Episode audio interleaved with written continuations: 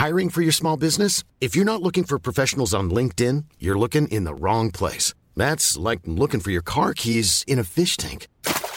LinkedIn helps you hire professionals you can't find anywhere else, even those who aren't actively searching for a new job but might be open to the perfect role. In a given month, over 70% of LinkedIn users don't even visit other leading job sites. So start looking in the right place. With LinkedIn, you can hire professionals like a professional. Post your free job on linkedin.com slash people today.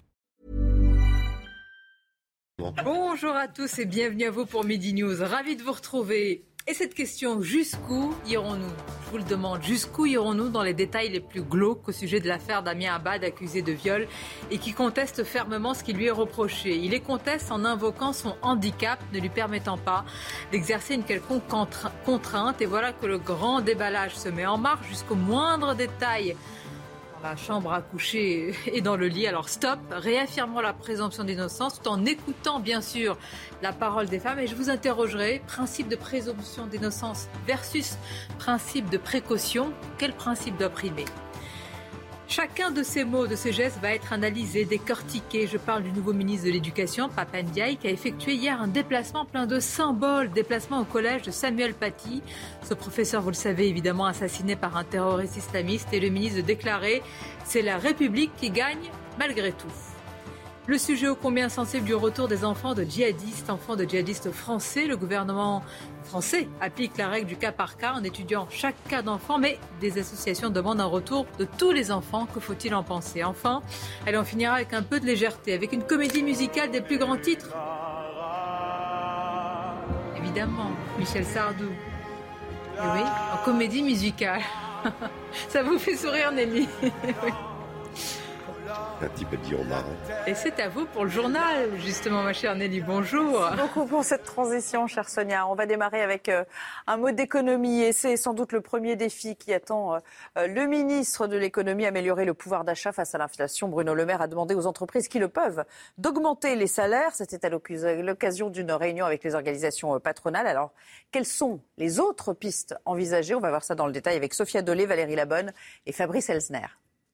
Que le travail paye est bien. Voici ce qu'a martelé hier le ministre de l'économie. Bruno Le Maire a proposé aux chefs d'entreprise plusieurs outils pour maintenir le pouvoir d'achat des salariés, comme augmenter les salaires pour les entreprises qui dégagent des marges, utiliser massivement la prime Macron défiscalisée jusqu'à 6 000 euros Mettre en place l'intéressement, la participation ou l'actionnariat salarié.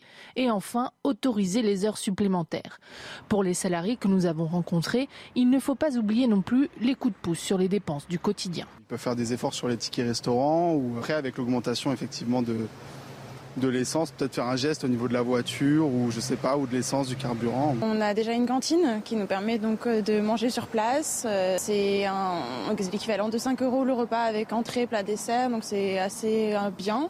Bruno Le Maire a assuré qu'il continuera à rencontrer les acteurs économiques. Il s'entretiendra avec les organisations salariales au cours des prochains jours. Et de fait, le budget alimentaire des Français pourrait augmenter de plus de 200 euros cette année. Les prix des distributeurs d'alimentation pourraient croître de 8,2% si l'on en croit une étude qui a été menée euh, par Alliance Trade. La justice, avec la demande de remise en semi-liberté d'Alain Ferrandi qui a été rejetée par la Cour d'appel de Paris. Je vous rappelle qu'Alain Ferrandi a été condamné à la perpétuité en 2003 pour sa participation à l'assassinat euh, du préfet Erignac. On va aller plus loin sur cette question avec vous, Noémie Schulz. Bonjour. Pourquoi, tout simplement, cette demande a-t-elle été rejetée? Alors dans son bref communiqué, la Cour d'appel de Paris n'a pas donné les raisons. Elle se contente de dire qu'elle infirme la décision du tribunal d'application des peines terroristes qui en février dernier avait lui donné son accord à cet aménagement de peine. Mais d'après nos informations, c'est essentiellement en raison d'un risque euh, grave de trouble à l'ordre public euh, que pourrait causer cet aménagement de peine que les magistrats de la Cour d'appel ont motivé leur refus. Ça et puis également le respect, euh, l'intérêt des victimes, en l'occurrence la famille du préfet Erignac Concrètement, les juges estiment que la situation socio-économique et politique de la Corse n'est pas suffisamment stable. Il est notamment fait mention euh, des émeutes qui ont suivi la mort d'Ivan Colonna, euh, qui a été, euh, on le rappelle, tué par un, un co-détenu en prison. Cette décision, elle est vivement critiquée, dénoncée même par l'avocate d'Alain Ferrandi, maître Davido. Elle souligne que rien dans le comportement d'Alain Ferrandi ne, le justifie, que son parcours en détention se passe très bien. Au contraire, elle, rappelle d'ailleurs que la, la, maison centrale de Poissy, que le service d'insertion et de probation avait donné leur, leur accord et des avis positifs, et que refuser aujourd'hui à son client cet aménagement de peine alors qu'il est en prison depuis plus de 22 ans, eh bien, cela revient tout simplement à l'emprisonner à vie. Merci pour ces premiers éléments de réponse. Noémie Schulz du service police-justice. Sachez qu'Airbnb met fin à son offre de logement en Chine. Une décision prise face au confinement à répétition dans ce pays depuis euh, début 2020. La plateforme de réservation euh, de chambres, appartements et maisons s'était lancée sur ce marché en 2016. Voilà, dans un instant, place au débat. Mais avant cela, on va continuer d'ailleurs avec une note d'économie. Malgré le prélèvement à la source, attention, si vous habitez un département entre euh, les numéros 1 et 19, vous devez déclarer vos revenus euh, aux impôts avant ce soir, minuit. On fait le point justement euh, sur toutes ces dates, sur les nouveautés de cette déclaration. ce sera dans la chronique écho que va nous détailler Lomic Guillot. Regardez votre programme dans les meilleures conditions avec Groupe Verlaine. L'isolation de maison par l'extérieur avec aide de l'État. Groupeverlaine.com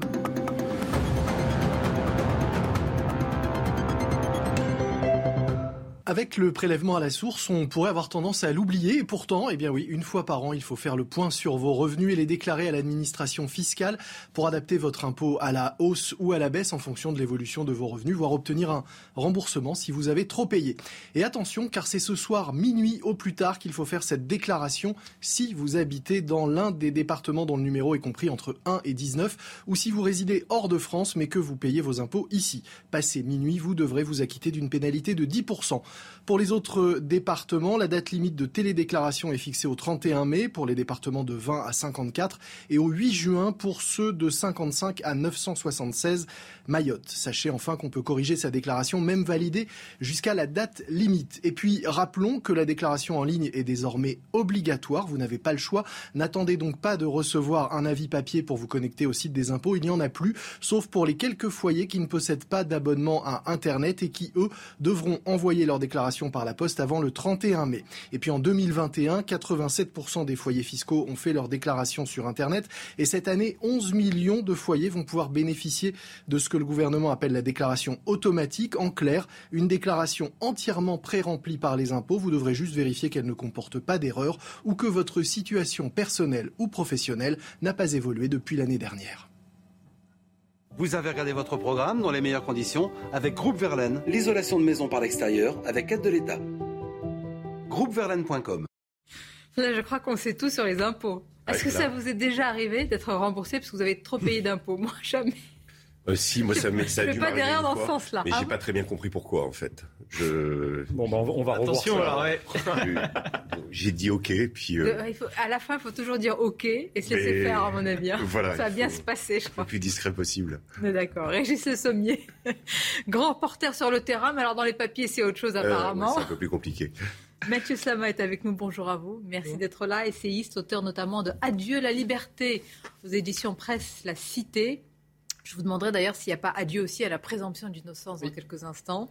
Jean Messi à le retour, président de l'Institut Apollon, bonjour. Bonjour. Merci d'être là. Et Rémi Carlu, qui est journaliste au magazine Incorrect, bonjour à vous. Bonjour.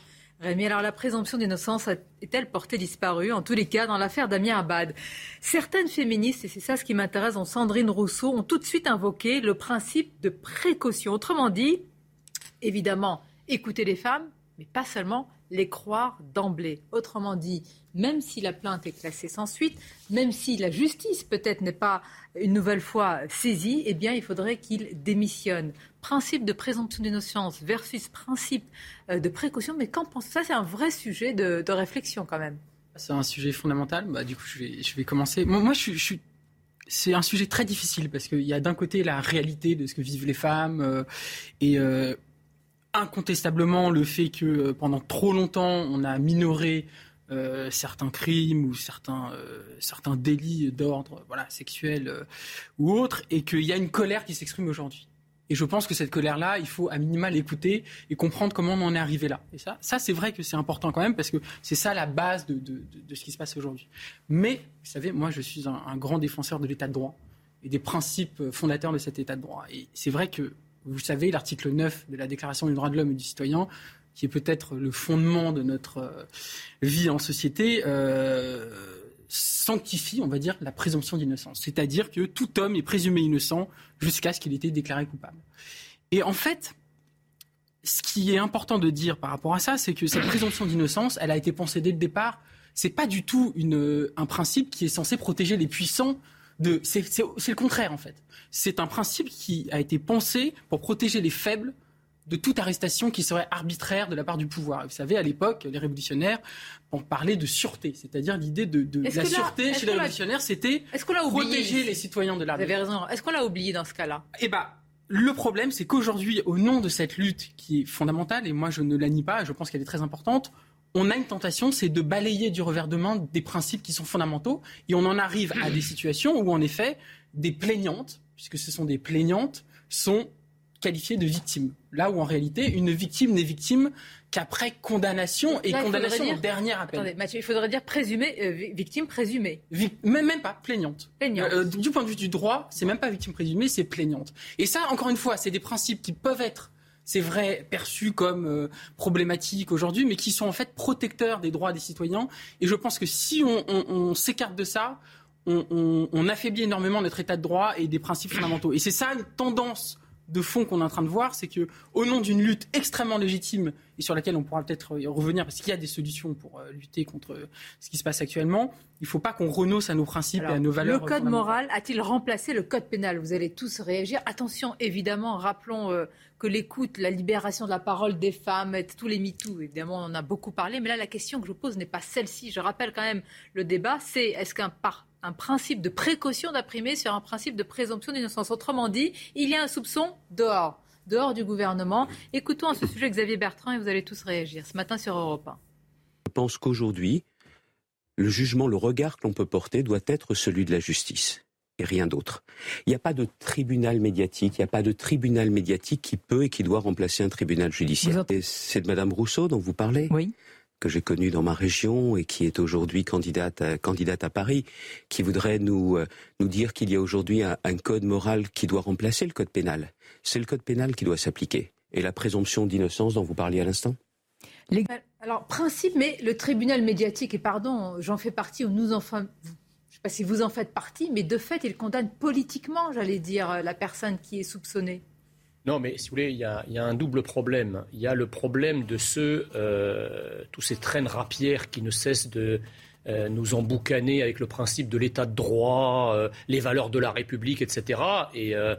Slama rappelait à juste titre que la présomption d'innocence était un principe cardinal de l'état de droit et des valeurs de la République. Donc on ne peut pas d'un côté, si vous voulez, euh, dénoncer euh, toute atteinte, ne serait-ce que minime, à l'état de droit, un état de droit parfois fantasmé, et venir sur un principe aussi cardinal, le fouler au pied et dire ah ben non, euh, sans aucune preuve, on va mettre ce ministre dehors. Donc déjà, il y a un problème dans l'absolu, si vous voulez, par, rapport au respect de nos valeurs, pour le coup, dont le principe, le, le, le, la présomption d'innocence. Et la deuxième chose, c'est qu'en relatif, il y a là deux poids deux mesures, parce qu'il me semble que Damien Abad n'est pas le seul ministre, n'est pas le seul responsable politique, si on élargit aux assemblées, euh, sur lequel pèsent euh, des soupçons et des accusations. Alors, de, de, de deux choses l'une, soit on établit un, un, principe que toute présomption de, de culpabilité doit conduire à dégager le ministre et à ce moment-là, bah, excusez-moi, que fait M. Dupont-Moretti au gouvernement à ce moment-là ah, Sur d'autres sujets. Euh, bah, sur, oui, mais d'accord. Mais, enfin, non, mais y a je pas... précise quand même. Non, mais d'accord, mais attendez, euh, on, on, il ne peut pas y avoir de caractère exorbitant d'une accusation par rapport à une autre. Soit effectivement, quelqu'un dans le mini, dans, dans, euh, un homme public, un homme à, qui a des responsabilités politiques, qu'il soit ministre, député, président de l'Assemblée nationale ou que sais-je encore, pèse sur lui une culpabilité d'avoir enfreint la loi, quelle qu'elle soit, que ce soit des agressions sexuelles, que ce soit des malversations financières, que ce soit des prises illégales d'intérêt, suivez mon regard, et à ce moment-là, il faut tous les débrancher. Soit on dit, bah non, écoutez, c'est la présomption d'innocence qui s'applique à tous et on les garde tous. Mais vous avez mais, on, peut pas règle. Quelle règle? Quelle ligne de conduite euh, bah, qu'il faut assumer là? Apparemment, le gouvernement navigue à vue en euh, espérant que navigue rien à vue. rien n'est très clair. Moi, moi, je voudrais aussi euh, soulever un, autre problème qui est qui est celui de la personne de Damien Abad lui-même. si ces accusations sont mensongères, on n'en sait rien. Hein. Pour le moment, il y a tout, tout ça n'est pas encore établi. Mais vous imaginez ce qu'il a fallu à Damien Abad pour arriver, pour devenir ministre que quand vous imaginez dans sa jeunesse comment enfin moi je parle du handicap je l'ai vécu personnellement j'ai eu une sœur handicapée et pour ces, ces jeunes euh, espérer euh, s'insérer dans la vie jusqu'à devenir, pour l'un d'entre eux, ministre, c'est un truc absolument incroyable. C'est inimaginable. Donc, euh, quand il dit lui euh, que physiquement il était il est incapable de, comment de, de, forcer une femme et quand on explique qu'un de ses un de ses adjoints expliquait qu'on est obligé de lui lui nouer ses boutons de, de chemise est quand même un peu difficile de croire euh, qu'il y a eu viol. Alors peut-être que c'est arrivé, peut-être qu'il y a des circonstances, j'en sais rien. Mais si ce n'est pas arrivé, pour lui qui est arrivé à cette place, euh, se faire déboulonner simplement sur une, une, une, une comment une posture morale euh, qui ensuite sera jugé et peut-être euh, peut-être qu'on trouvera quelque chose ou peut-être qu'on ne trouvera rien. Moi, je trouve que ça quand même assez incroyable et je pense que ce point de vue-là n'est pas euh, malheureusement mis en avant. on parle de discrimination en permanence, les handicapés pour trouver leur place dans la société et je trouve que ont, longtemps été discriminés et je trouve que le, le fait que l'un d'entre eux soit aujourd'hui ministre, c'est quelque chose d'assez remarquable. Je voudrais vous lire quelques extraits d'un édito formidable, j'ai trouvé édifiant vraiment dans le journal L'Union, édito de Sébastien Lacroix, intitulé alors, je pense qu'il a choisi le titre exprès pour, euh, j'allais dire, frapper les esprits, qu'on s'intéresse euh, à l'article, intitulé In Bed with Damien Abad. C'est ainsi, véritablement, que s'intitule l'édito. Voici ce qui est dit. La transparence nous détaille ce que peut ou ne peut pas faire sexuellement parlant un handicapé souffrant d'arthrogyprose, avec les mains, sans les mains, qui est écrit, un sodomie, fellation, le public étant prêt à se faire une opinion et de réclamer ou pas la tête du dit ministre. Voilà où nous en sommes à imaginer, enfin certains, hein. et d'ajouter, ne doutez pas que si reconstitution il y a, il y aura tous les détails, tout ce qu'il y a de plus glauque, tout ce qui est... On va continuer à parler. Votre avis, Rémi Calais, dans un instant. Les titres de l'actualité, et on revient sur ce sujet, c'est CNews Info. Le PDG du groupe de courtage en assurance Assu 2000 démissionne de son mandat de président. Jacques Boutier est visé par une enquête pour traite d'êtres humains et viol sur mineurs. Une femme de 22 ans l'accuse de l'avoir violé et retenu en captivité pendant 5 ans. Trois mois après le début de la guerre en Ukraine, 85 000 Ukrainiens bénéficient de l'allocation pour demandeurs d'asile en France. C'est ce qu'a indiqué à l'AFP le patron de l'Office français de l'immigration et de l'intégration ce matin. Enfin, les États-Unis se préparent à vacciner les personnes ayant été en contact proche avec des patients atteints de la variole du singe au moment où le pays, qui compte aujourd'hui 5 cas probables ou confirmés, s'attend à voir leur nombre augmenter. Dans cette affaire Damien Abad, c'est pour ça que je vous dis, Rémi Carly, jusqu'où ira-t-on? Je voudrais qu'on écoute une aide, c'est son aide-soignante d'ailleurs, qui euh, elle-même, je vais dire, explique ce qu'il en est. le niveau des détails dans lequel on arrive, c'est vraiment... Sordide. Voilà. Écoutons-la. Je connais le handicap de Damien je l'habillais de, haut en bas parce qu'il n'était pas capable de le faire. Il a, besoin de, des bras des autres. Il peut même pas euh, boutonner euh, une chemise, mettre des chaussettes, euh, lasser ses chaussures, même mettre les chaussures. Il ne peut pas euh, dégrafer quoi que ce soit. Maintenir une personne, non, il ne peut pas. A priori, il faut de toute façon que la personne soit consentante, à mon avis, pour avoir des relations sexuelles avec lui, parce que doit falloir l'aider, quoi. Enfin, je vois pas comment il peut procéder. Je vois pas comment il peut la déshabiller, je vois pas. Mais je me dis que c'est impossible qu'il ait pu faire ça tout seul. Non mais... On est vraiment très très gêné par. On est, on est plus que. Le grand déballage, c'est avec des détails euh, sordides que le grand public en fait n'aurait pas à connaître. Ça, c'est ce qu'on appelle normalement une enquête. Euh, ça doit se passer euh, dans le cadre de l'enquête, puis ensuite au tribunal, mais mais absolument pas dans, les médias. et là, c'est vraiment l'incarnation de ce qu'on appelle peut-être un peu parfois de manière générale le, tribunal médiatique. Là, on y est. C'est-à-dire que vraiment, on a les pièces, chacun, chaque avocat arrive, présente les pièces au dossier, et puis l'opinion est sommée de se faire une une opinion sur, sur l'affaire. Euh, je crois que pour revenir moi sur le, débat entre présomption d'innocence et précaution, en fait, il y a un point, euh, une singularité dans les affaires d'agression sexuelle qui n'existe pas dans, l'ensemble des, des, cas et des problèmes judiciaires, c'est qu'il est difficile de prouver en fait quand il y a eu viol ou agression après coup. Et en fait, c'est la brèche qu'utilisent les féministes aujourd'hui pour s'en prendre au principe de présomption d'innocence, en expliquant qu'il est euh, en fait difficile de le prouver après coup, et que donc à partir de là, le principe de présomption d'innocence est un principe qui est inventé pour préserver les puissants, pour préserver l'ordre établi, pour préserver les, bourgeois. Rappelez-vous de cette affaire qui a eu à, l'IEP de Grenoble avec l'islamo-gauchisme, etc. Il y a une enquête qui a été diligentée mm. par les services de l'éducation nationale. Ils ont, ils ont prouvé que c'était l'extrême gauche étudiante, si vous voulez, qui était à l'origine de toutes ces actions. Et ce qui est assez fascinant, c'est qu'il relatait tout un tas de, de citations de ces, associations d'extrême gauche étudiante euh, qui s'en prenaient ouvertement, directement à la présomption d'innocence en tant que principe juridique euh, qui défendait établi. Donc il y a aujourd'hui quelque chose. Euh, si vous voulez, Sandrine Rousseau n'est pas juste un, un épiphénomène. C'est quelque chose, c'est quelque chose qui, qui philosophiquement est motivé aujourd'hui. Je trouve juste, il faut pas mélanger tout non plus. Et je pense que chez un certain nombre de féministes, euh, il y a quand même, ça n'est pas seulement ce que vous dites, c'est-à-dire qu'il y a aussi l'idée qu'au fond, les principes juridiques ne permettent pas euh, la, comment dire, le, fait que euh, justice soit réellement rendue dans les faits. que tous les féministes ne sont pas Sandrine Rousseau. ce que je veux dire, c'est qu'il y a cette idée, au fond, que il y a eu pendant longtemps un système patriarcal qui a empêché les femmes de réellement s'exprimer, et ce qui est, ce qui est vrai. Et encore une fois, c'est ça que je pense qu'il est important. ce que j'interroge, c'est de comprendre les raisons de la colère. Vous avez raison. Mais quand certains néo-féministes disent d'emblée, il faut, il faut, il faut croire la victime. C'est la fameuse phrase. bien sûr, on a envie de, on a envie d'adhérer à ça. Parce que cette phrase, elle, elle, n'est pas compatible avec l'état de droit, parce qu'encore une fois, elle n'est pas compatible avec l'évolution de notre société. Ça veut dire, ça veut dire aussi qu'il y a eu un certain nombre d'erreurs. Ça, veut dire qu'il y a eu un certain nombre d'erreurs, de, de, choses qui, qui, qui, qui font qu'aujourd'hui, beaucoup de femmes considèrent qu'elles ne sont pas entendues. Le mouvement du balancier. Le problème, c'est qu'on est libérer la parole des femmes, c'est plus qu'elle soit entendue. Maintenant, il ne faut pas qu'on en arrive en effet à une dérive, qu'on confonde droit et moral, qu'on arrive dans un puritanisme à l'américaine. Et, après puritanisme à l'américaine, on a, on a l'engeance du totalitarisme là-dedans. On a l'engeance du, du, totalitarisme. Pourquoi? Parce que c'est simplement la suspicion qui va euh, engendrer une action, une exclusion.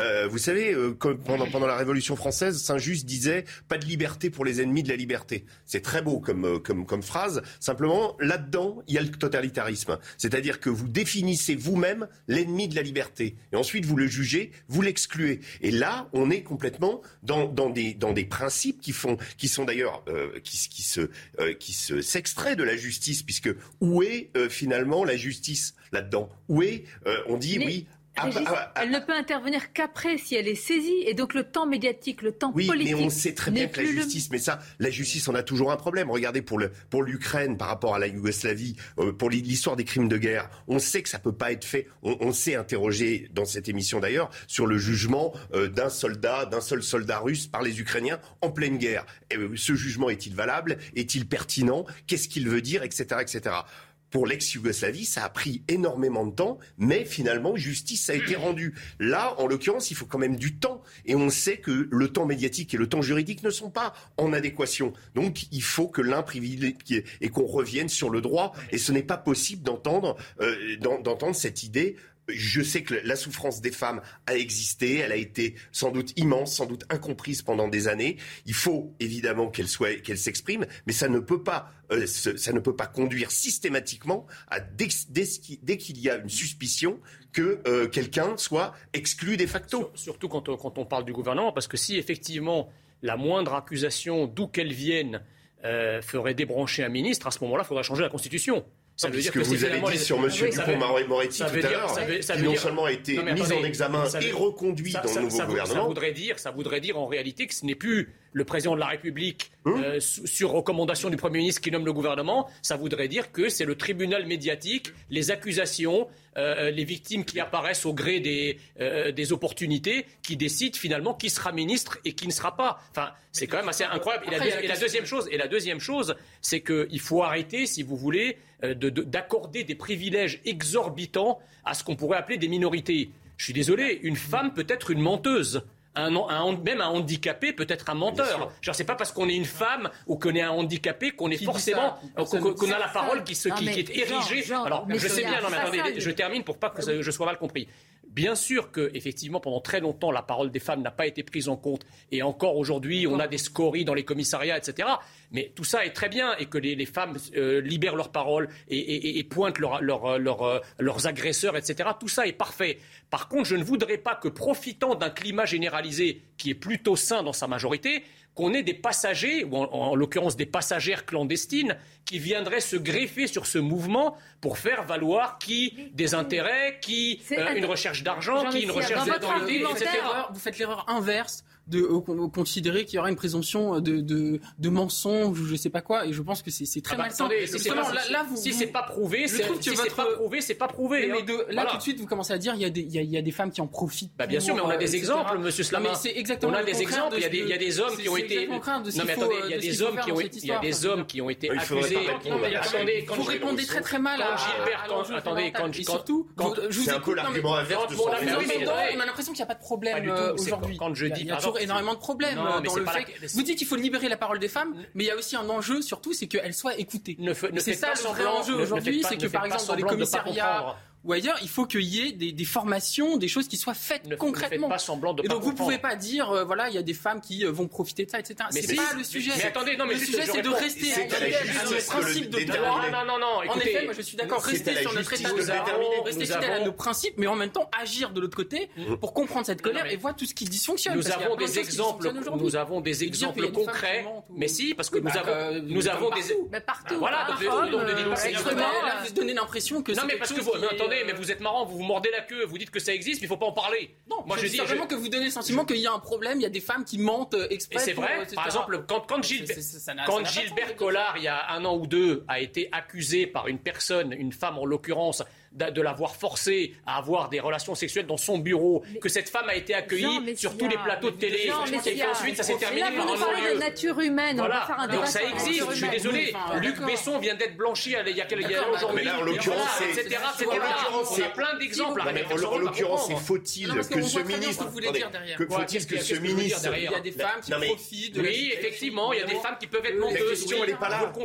La question, elle n'est pas là. La question, elle est. C'est la nature humaine. Des femmes et des hommes bah qui peuvent être machiavéliques, bah qui peuvent être stratèges, qui peuvent être menteurs. Ça existe. Mais la question, c'est votre. A priori, un ministre doit-il être exclu d'un gouvernement parce qu'il y a suspicion d'agression sexuelle Voilà, c'est la question qui est. Euh, mais je vais aller plus loin. Qui savait? Parce qu'il y a eu des signalements. Là, restons dans, les signalements. Moi, je me pose la question, s'il y a eu des signalements, vous nommez ministre quand même, est-ce que vous, vous demandez si euh, politiquement il peut tenir ou pas? Parce que si on va sur le champ politique, est-ce qu'il peut tenir? C'est la responsabilité du Premier ministre. Bah, bravo. Alors écoutons juste avant la pause ce qu'a dit Xavier Bertrand à ce sujet. Alors lui aussi, j'ai posé la question. Elle LR. dans son groupe. Hein. Bah, Écoutons-le. Bien sûr que non.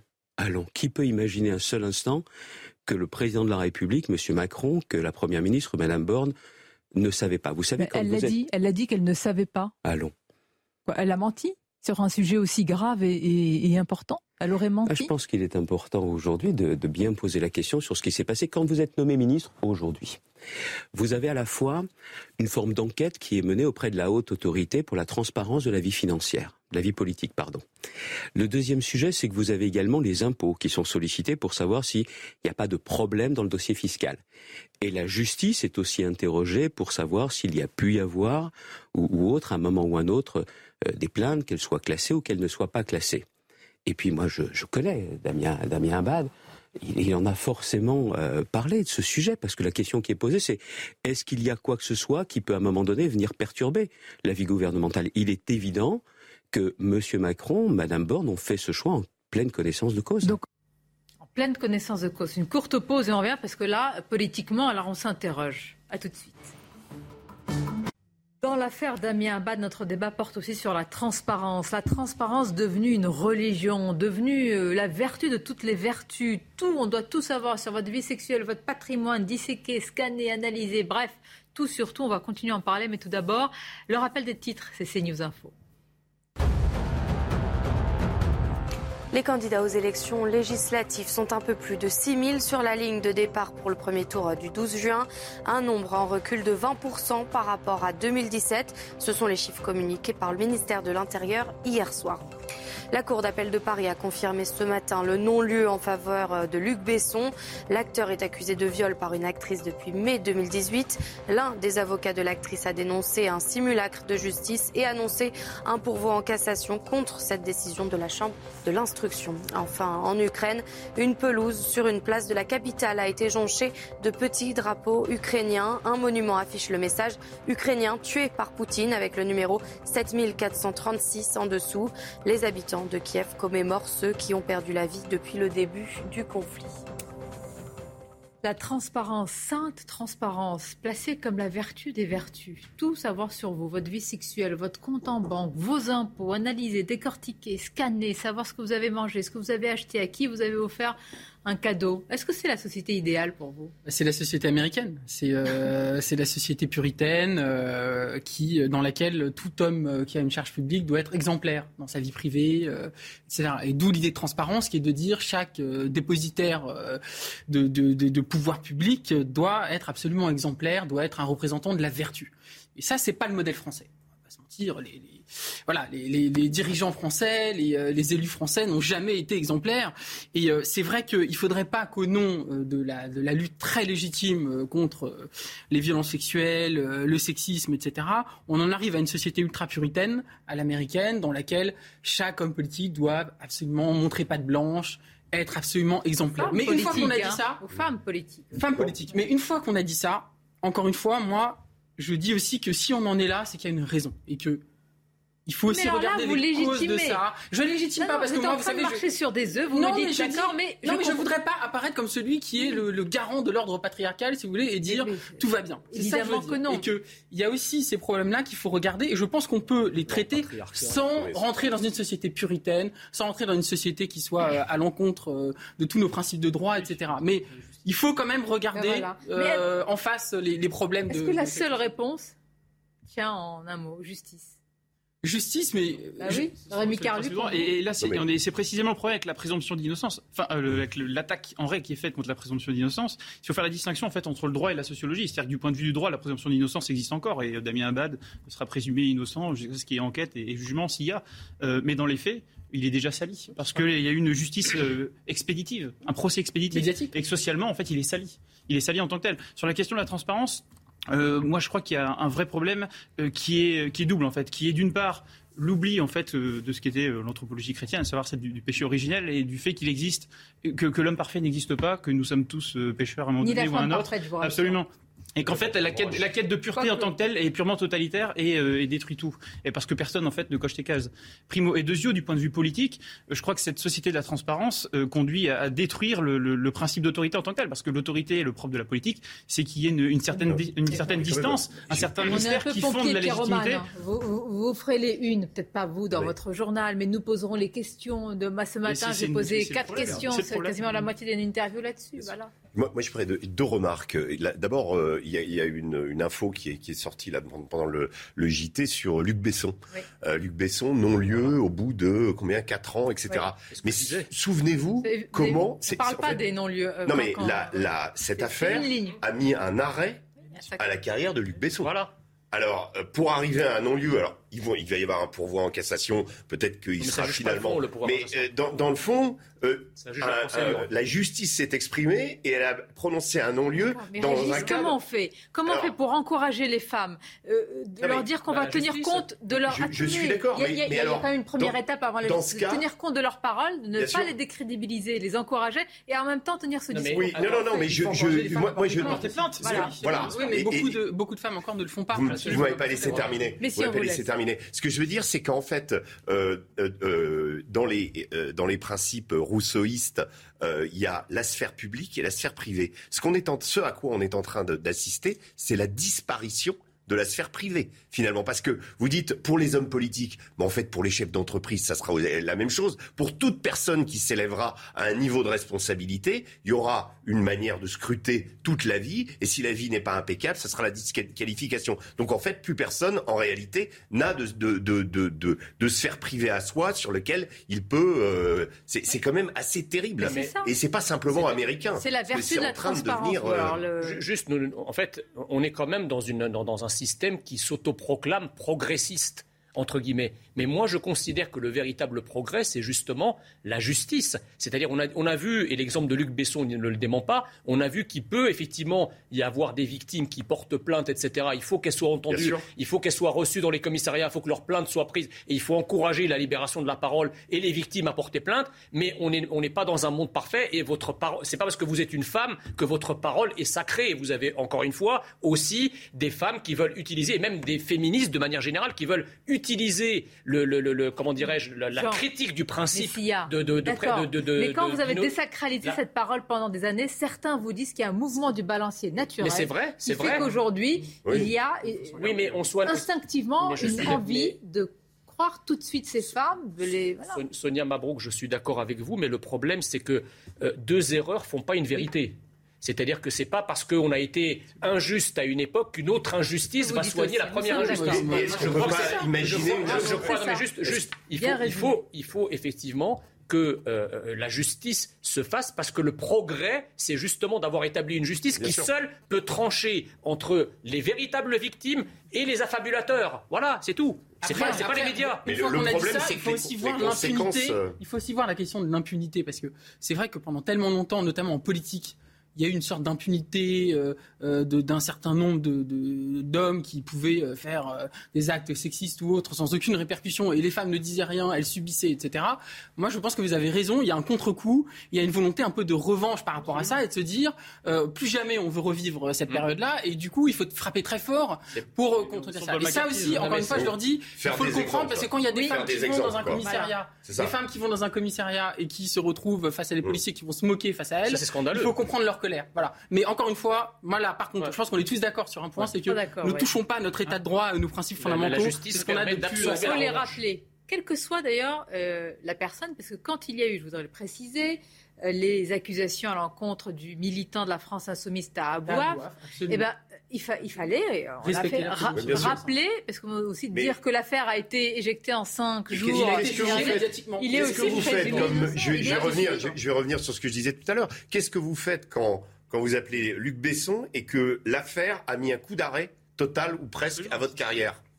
Oui, l'honneur. Voilà, quand, la justice a dit il y a un non-lieu. Euh, et que vous avez Luc Besson, je crois pas qu'il ait fait de film depuis. Mais, euh, mais ça c'est notre faute. vous avez vu que les non-lieux c'est un interstice généralement. Bien sûr, c'est ça. je pose la question. L'exercice de la justice est passé. Euh, Luc Besson a été innocenté. Euh, voilà, quid de, de, de ce Quelle réparation il va avoir par rapport à au temps qui a été commis Rien. Et si Damien Abad est comment n'est pas maintenu au gouvernement et qu'il s'avère que dans deux ans, enfin quand, quand la justice se sera exprimée, il était innocent, bah, c'est une injustice terrible. Certaines féministes vont dire que par exemple le non-lieu, c'est pas une, une preuve d'innocence, c'est plus pas l'aboutissement, c'est pas c'est pas la vérité qui éclate. Voilà. Et du coup, il va y avoir un soupçon jeté sur Donc, la justice. Quand il y a soupçon, il y a culpabilité de facto. Quoi. Voilà, il n'y a pas de preuve matérielle. Bah, ça, c'est un, dernier, un dernier point quand même euh, qui me semble-t-il est important. Il faut aussi questionner euh, dans ce monde de la transparence euh, les entrepreneurs de vertu, c'est-à-dire en l'occurrence Louis Plenel et Mediapart, parce que depuis quand disposent-ils de tous ces éléments? Est-ce que, est que, euh, quand on regarde l'agenda en tant que tel, on sort cette affaire qu'ils les ont laissés sous le pied pour les sortir. Bah, écoutez, euh, écoutez, c'est quand même le, le Damien Abad est nommé, est nommé ministre et l'affaire sort. Donc c'est-à-dire que ces gens-là sont motivés politiquement plutôt que par le souci de la justice.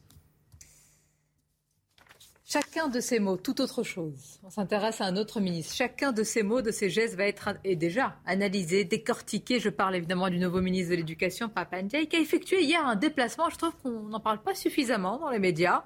Euh, plein de symboles. Euh, là, on peut aussi le saluer, écouter ce qu'il a dit quand même. Au collège de Samuel Paty, ce professeur assassiné par un terroriste islamiste. Et euh, alors, c'est le collège de Conflans-Sainte-Honorine de mémoire. Et le ministre de déclarer ce collège, donc Conflans-Sainte-Honorine, c'est la République qui gagne malgré tout. C'est quand même un déplacement important. Ah c'est son premier déplacement. On a, on a décortiqué tous ces mots et le premier déplacement. non, on ne l'a pas décortiqué. On l'apprend ce matin, donc on, on, ne peut que saluer moi, je salue euh, ce, déplacement dans le collège euh, dans lequel a été assassiné Samuel Paty, parce que ça clarifie pas mal de choses. Enfin, ça, en tout cas, ça montre que euh, le ministre de l'Éducation est attentif. justement, il a dit, je crois, la, la République.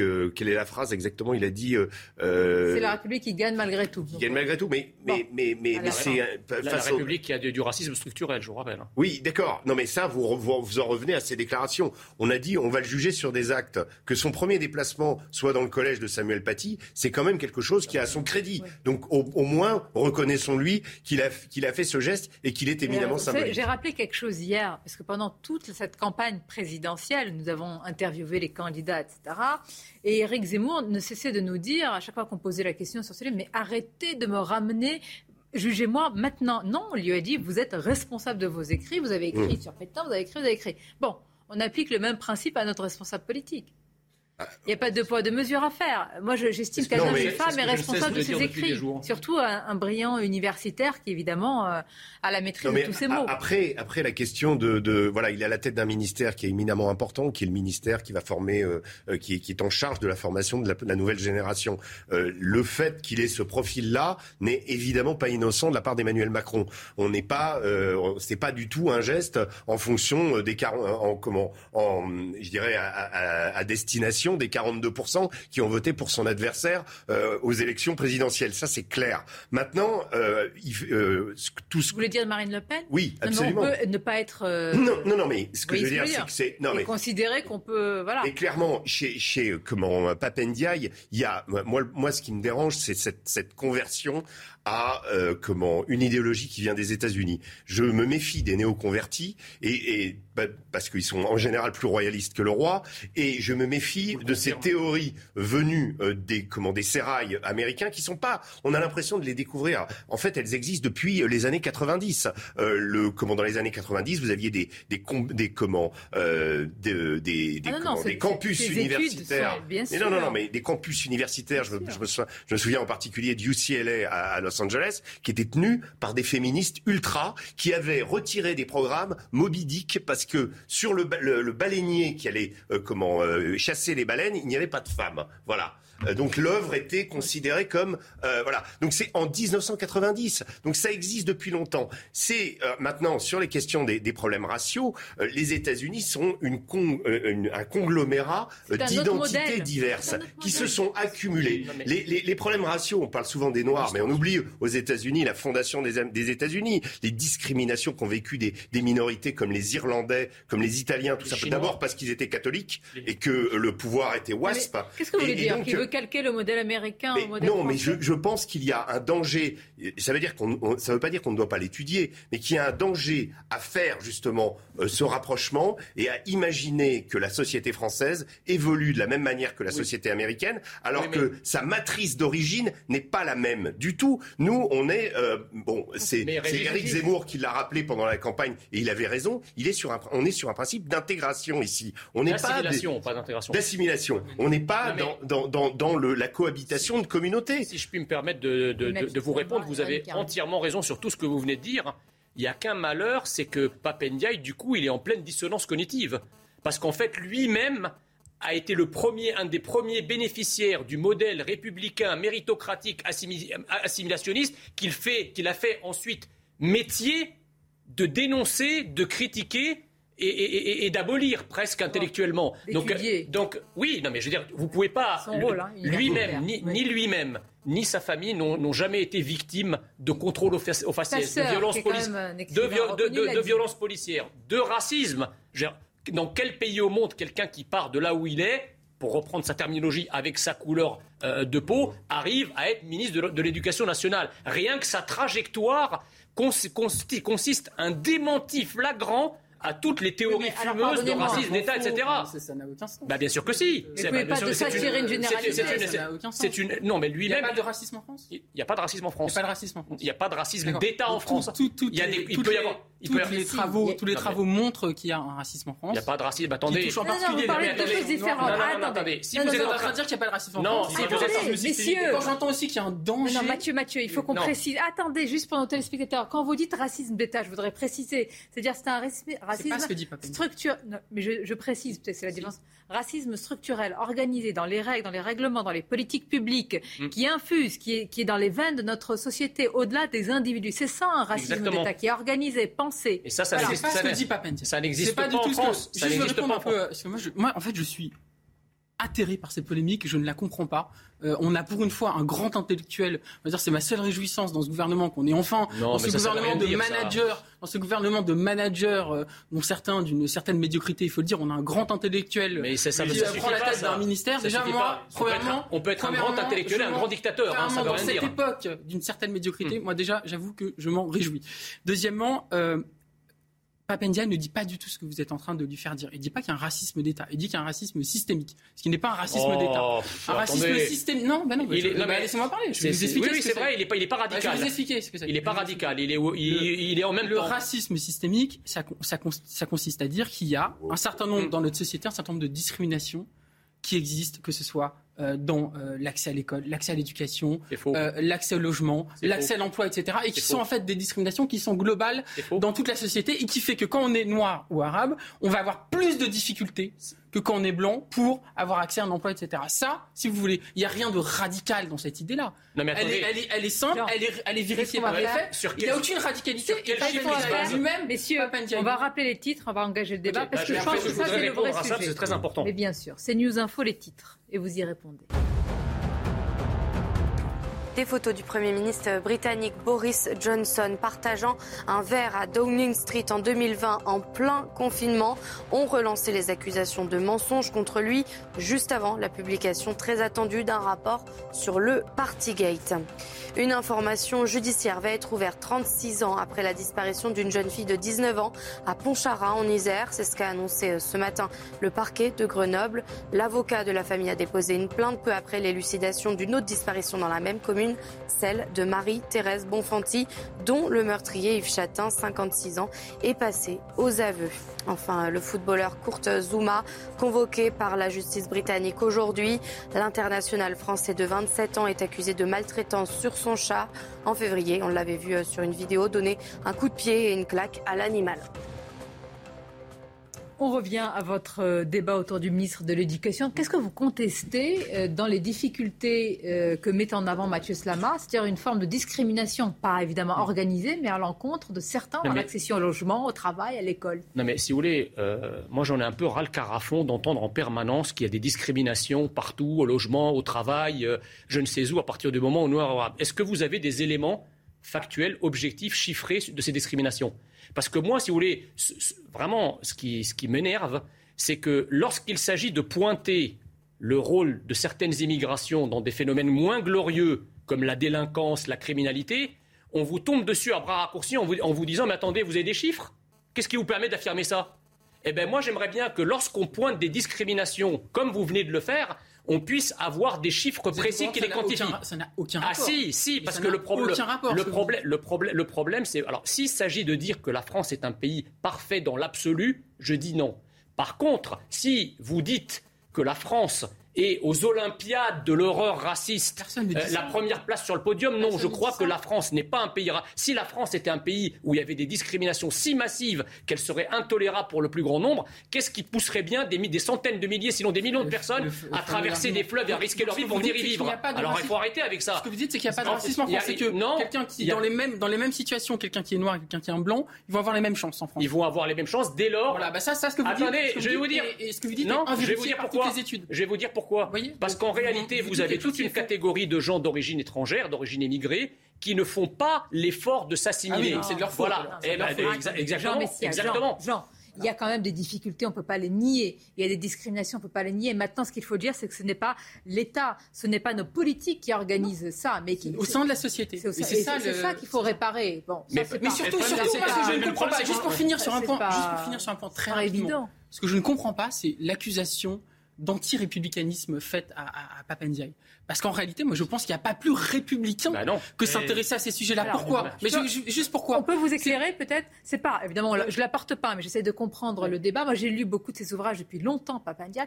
Et en réalité, c'est ce qu'a dit Régis Le Sommet. C'est-à-dire l'essence même, la quintessence de notre modèle tel qu'il est, qui est à l'inverse du modèle américain, c'est notre modèle républicain. Et c'est en cela où lui, revenu des États-Unis, s'étant apparemment, je ne sais pas si c'est le cas, converti à un autre modèle, eh ben, on estime que c'est contraire à notre modèle républicain.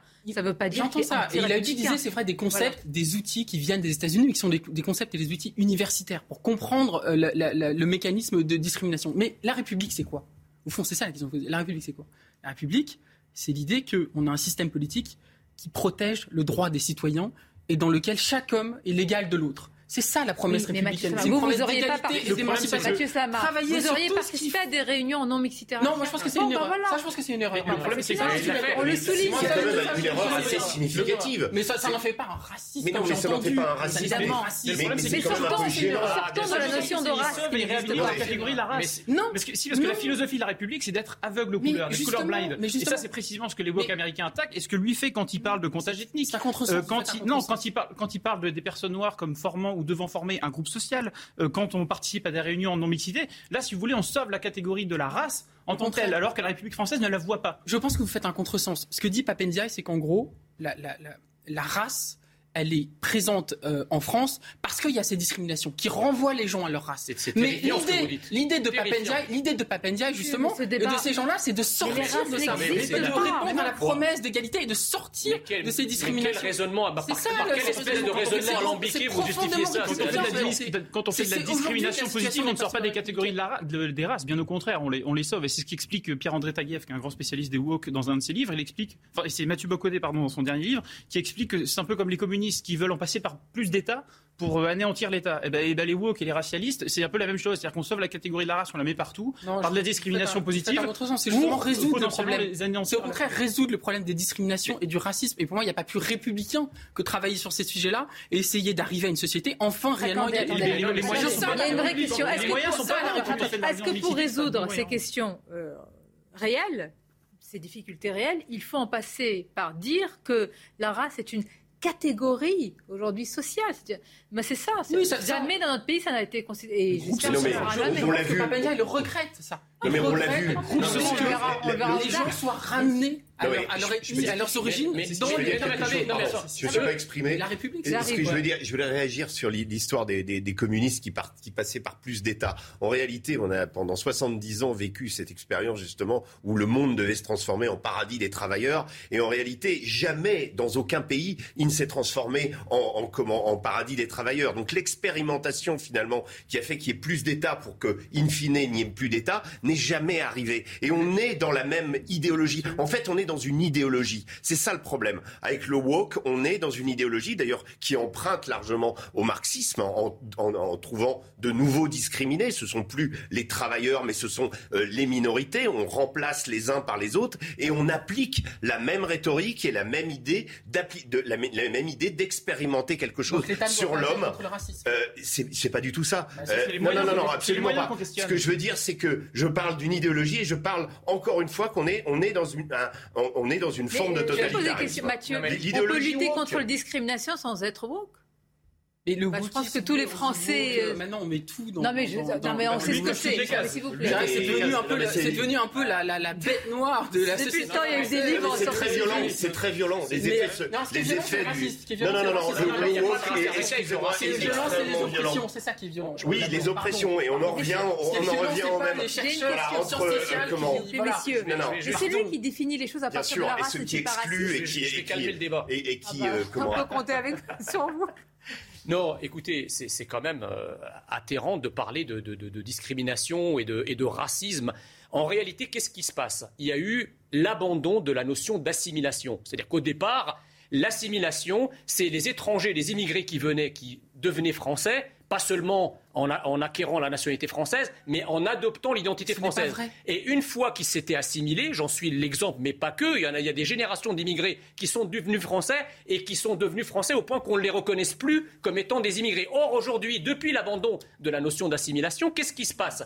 Il y a des gens à qui on a dit restez ce que vous êtes. Donc ils sont restés ce qu'ils sont.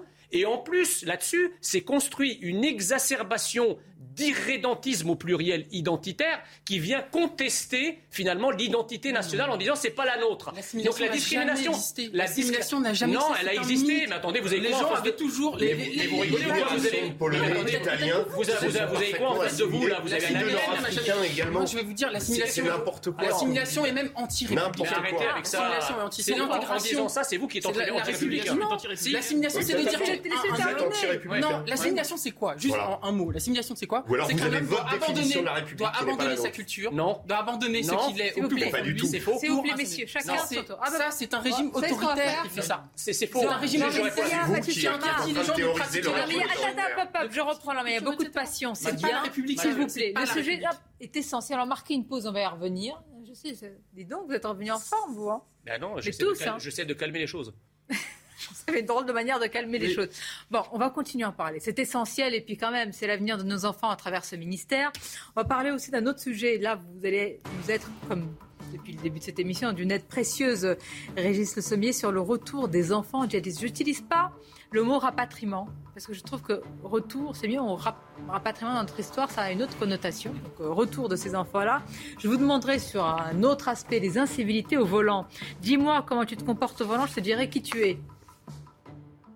Alors sur vous, je vais vous dire tout de suite qui vous êtes au volant. je le sens tout de suite. Une courte, oui, une courte pause, on se retrouve. Merci d'être avec nous. Il y a beaucoup d'ambiance. C'est parfois virulent euh, en direct, mais après, pendant les pauses, vous êtes tous gentils, tous entre vous. Ben, on se euh, réserve pour la suite. Ah, Ça m'inquiète. Cher Nelly, prenez, je vous en prie, le relais. Le journal, tout de suite, évidemment. Rebonjour à vous. Bonjour, merci Sonia. On va parler évidemment de pouvoir d'achat. Vous le savez, le, prix du carburant continue de grimper. Le samplon 98 par exemple, eh bien, il vient de dépasser la barre symbolique des euh, 2 euros. Alors vous, comment faites-vous pour euh, trouver d'autres alternatives à la voiture? On vous a posé la question ce matin. Euh, moi, je me suis arrangé euh, avec euh, ma patronne qui, euh, qui m'aide euh, trois pleins euh, dans le mois euh, sur, euh, sur les six que je dois faire. Donc, euh, donc voilà, ouais, c'est une, aide, c'est une aide qui est quand même assez pratique. Je circule en vélo ou en, en métro et n'utilise la voiture que euh, dans les moments vraiment essentiels. J'ai commencé à prendre le transport en commun. Pour les vacances, non, je reste accro à la voiture. Puis pour ce qui est trajet quotidien, un transport en commun.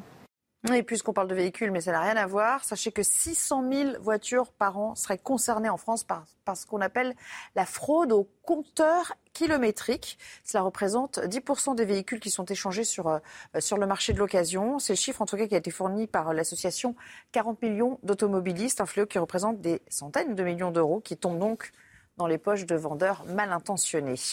On en vient à la page justice. Jacques Boutier, le PDG du groupe de courtage en assurance ASSU 2000, a donc été mis en examen puis aussitôt incarcéré euh, pour, euh, dans le cadre d'une enquête pour traite d'êtres humains euh, mineurs et viol sur mineurs. Les faits avec Jeanne Cancard. Tout commence au mois de mars dernier lorsqu'une jeune femme âgée de 22 ans se présente aux policiers. Dans un commissariat parisien, elle explique avoir été la captive pendant cinq années d'un homme richissime qui l'a violée. L'homme mis en cause est Jacques Boutier, 75 ans, l'une des plus grandes fortunes de France et patron du groupe ASSU 2000. Selon les propos de la jeune femme, devenant trop âgée pour lui, Jacques Boutier l'a forcé à se trouver une remplaçante. Une adolescente de 14 ans prend alors sa place dans l'appartement et se retrouve dans un lit avec le septuagénaire. Une scène que filme la plaignante avant de confier la vidéo aux policiers. Mais au courant de l'existence de ce film, le PDG est soupçonné d'avoir voulu s'en emparer en organisant l'enlèvement de la jeune femme. Pour cette opération, il aurait sollicité sa femme, deux employés de son entreprise, une proche de la plaignante et un ancien gendarme membre du GIGN. Tous ont été mis en examen et incarcérés samedi. Au total, au moins sept jeunes femmes mineures ou majeures se seraient succédées dans l'appartement de Jacques Boutier. Et puis sachez que la demande de remise en semi-liberté d'Alain Ferrandi a été rejetée par euh, la Cour d'appel de Paris aujourd'hui. Je vous rappelle qu'il a été condamné à la perpétuité en 2003 pour sa participation à, à l'assassinat du préfet Erignac. Écoutez la réaction de son avocate. Je suis assez scandalisée parce que tout le dossier personnel euh, euh, est même reconnu par la Cour comme, répondant aux attentes. Euh, tout le parcours pénitentiaire est tout à fait élogieux et, acté comme tel, ainsi que son projet de réinsertion, ce qui est quand même l'objet de, l'audience en question. Et comme précisément sur ces aspects-là, il n'y a rien à redire, on va chercher maintenant les émeutes qui ont suivi l'assassinat d'Ivan Colonna. Donc en fait, c'est une décision qui est assez perverse. Euh, pernicieuse, euh, puisqu'elle annonce euh, une perpétuité réelle, puisque s'il doit être responsable de tous les événements qui se passent en Corse de, son lieu de détention, ça pose problème. Donc perpétuité réelle, et désormais on hésite entre une défense ou une raison funèbre. Et puis un mot de sport. Sachez que Novak Djokovic a l'intention de participer au tournoi de Wimbledon cet été. Euh, il l'a déclaré hier après sa victoire au premier tour de Roland Garros. Mais cette année, le euh, Wimbledon, euh, l'organisation Wimbledon ne donnera aucun point pour les classements officiels. Décision des organismes de tennis après la décision du tournoi britannique de ne pas convier les joueurs russes et biélorusses. Enfin, on continue à parler tennis avec la chronique sport. Regardez la chronique sport avec Screwfix. Plus de 10 000 produits de qualité pour les pros.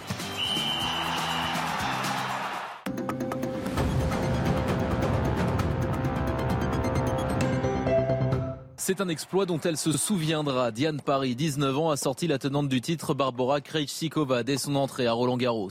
La 97e joueuse mondiale a renversé la Tchèque après avoir perdu le premier set 6-1 elle remporte les deux autres, 6-2, 6-3. Je réalise, euh, toujours euh, super heureuse des, émotions que, je viens de vivre sur le cours. Euh, après, j'essaye de ne pas trop m'emballer non plus parce que je suis toujours dans le tournoi et j'ai encore un match à jouer. C'est en revanche terminé pour Océane Dodin, éliminé en 2-7 par Andrea Petkovic. C'était la chronique sport avec Screwfix. Plus de 10 000 produits de qualité pour les pros. Et autour de cette table, nous sommes avec Mathieu Slama, Rémi Carlu, Régis Le Sommier, Jean Messia. On va passer à d'autres sujets. A vraiment beaucoup de choses euh, sur lesquelles je voudrais vous faire réagir. Mais en quoi tient votre débat depuis tout à l'heure? Vous êtes en train de vous délivrer des brevets de républicanisme l'un à l'autre non, mais c'est-à-dire que je, voulais réagir par rapport à la question de l'assimilation qui me semble être, une, encore une fois, une, une, des veines jugulaires de notre République depuis, depuis des siècles qui a été malheureusement abandonnée. Vous voyez, moi, j'étais pas français.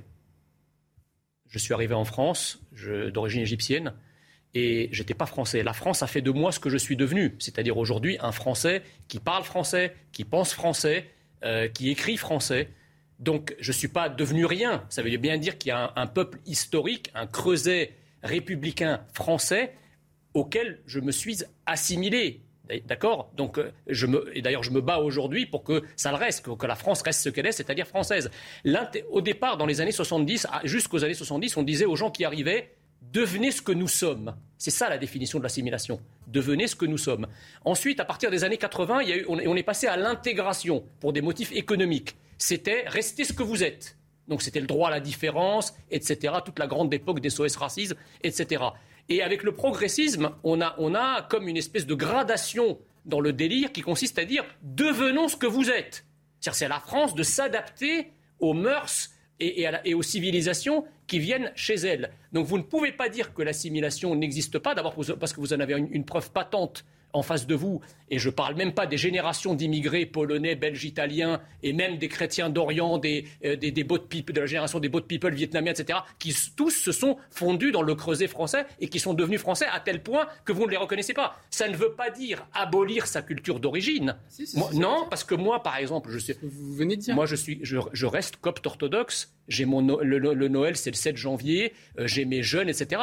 Le truc, c'est que je n'impose pas ma culture d'origine au reste de la France. Je ne viens pas emmerder les Français avec mes particularismes. C'est ça l'assimilation. Ça ne veut pas dire que je ne parle pas arabe avec mes parents. Ça ne veut pas dire que j'ai encore euh, que ma mère ne cuisine pas la cuisine égyptienne, etc. Ça veut simplement dire que ça reste dans le privé. C'est n'est pas pas public. Ça ne va pas dans le public.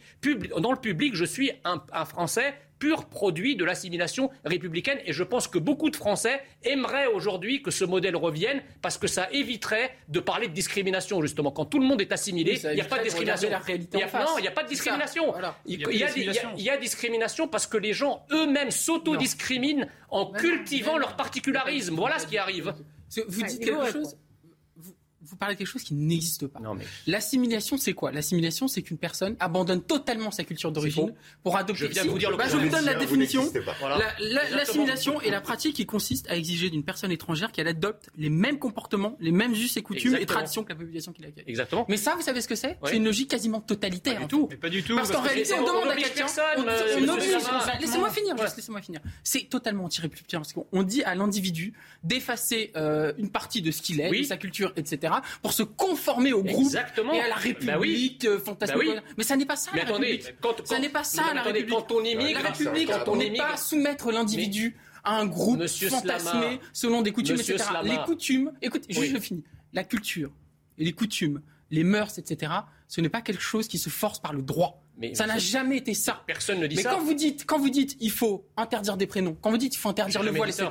En Oui, tout cas, interdire une certaine voile, personne oui. dit ça, qui Oui. sont des partisans de l'assimilation. Oui. C'est totalement anti-républicain. Non, c'est Parce pas- que c'est par le droit Non, mais imposer attendez. des choses qui relèvent de l'individualité Mais ce qui- mais et c'est- de ce mais qui relève de la personne humaine. Quand vous immigrez Et dans un pays- l'assimilation n'a jamais existé. Quand vous la immigrez- République, Mais vous avez eu avec des le d'immigration qui- vivaient sur leur propre qui aimaient la France. Monsieur Et on peut vivre selon sa propre culture la juste un dernier mot. Quand vous immigrez dans un pays, c'est pour devenir autre. Si vous quittez votre pays d'origine et que vous arrivez dans un pays et que vous en demandez surtout la nationalité, Non, c'est pas pour devenir c'est- bien sûr, puisque la- ça s'appelle une carte nationale d'identité. doit se transformer. euh, Exactement, parce que si vous voulez. Bah, ça, quand- c'est désolé, ça c'est quand on, quand on- pas- c'est quand pas- on veut rester soi, on reste soi chez soi. On n'immigre pas et on ne demande pas une autre nationalité. Le- voilà, c'est ça le seule problème. exigence, c'est de respecter les lois de la République. Non, mais attendez, dans ce cas-là, un Brésilien qui la respecte République. un Vous Brésilien connaissez la déclaration des droits de l'homme Vous connaissez la vous déclaration des droits de l'homme messieurs, Oui. messieurs. Un Brésilien qui respecterait les droits de la République serait un Français.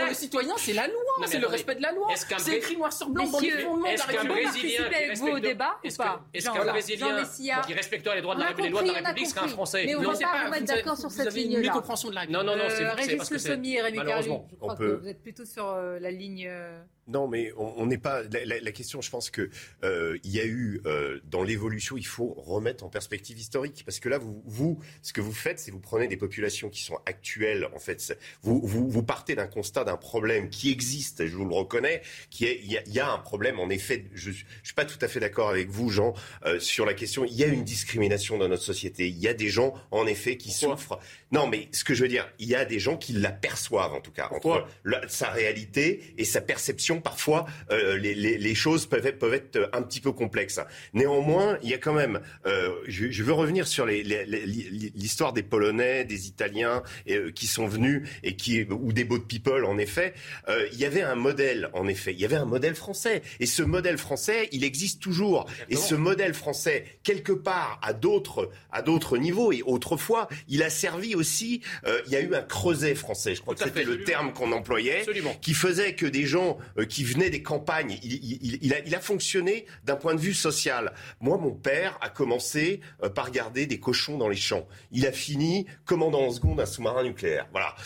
La seule, la, la- la seule chose qu'il a utilisée, Britannique militaire de la Flèche.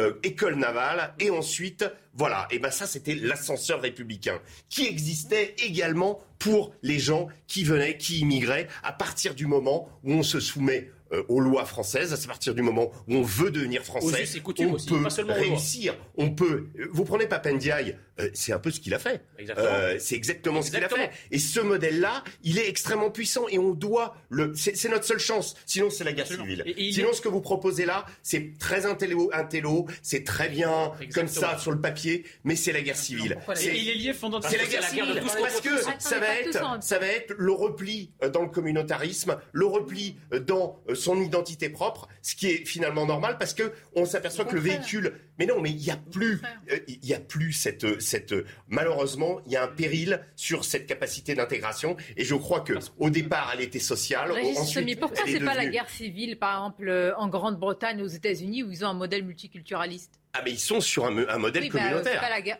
Non mais un, un modèle communautaire qui lui aussi remonte à très loin. Regardez la façon dont la monarchie britannique est. Je ne dis pas que c'est notre non, modèle, mais, apparemment, Non, mais ça la monarchie britannique, aussi. par exemple, bah, ça, ça marche pas très très bien parce que regardez ce qui est en train de se passer en Irlande, où les Irlandais aujourd'hui en Irlande du Nord ont voté majoritairement pour le Sinn Féin et pour le retour en gros, globalement, euh, de l'Irlande du Nord dans l'Irlande du Sud et pour une, idée, une idée, une idée d'Irlande indépendante. Donc la limite du communautarisme de dire on va cohabiter, etc. Il y a énormément aussi. je veux dire un mot quand même. On est un modèle individualiste. Absolument. on a un modèle dans chez nous, il y a... et la République, c'est chez nous. Et, on l'a, on l'a bien fait. On a gommé toutes les différences. regardez, regardez en Belgique, par exemple, les, villes, les villes ont un, ont un pouvoir euh, important. En France, les corps intermédiaires n'existent pas. Souvenez-vous de la loi Le Chapelier. La loi Le Chapelier pendant la, Révolution française, qui a beaucoup embêté les syndicats d'ailleurs. Loi très très à gauche à l'époque, puisque Le Chapelier faisait partie des montagnards, qui qui enlevait tout intermède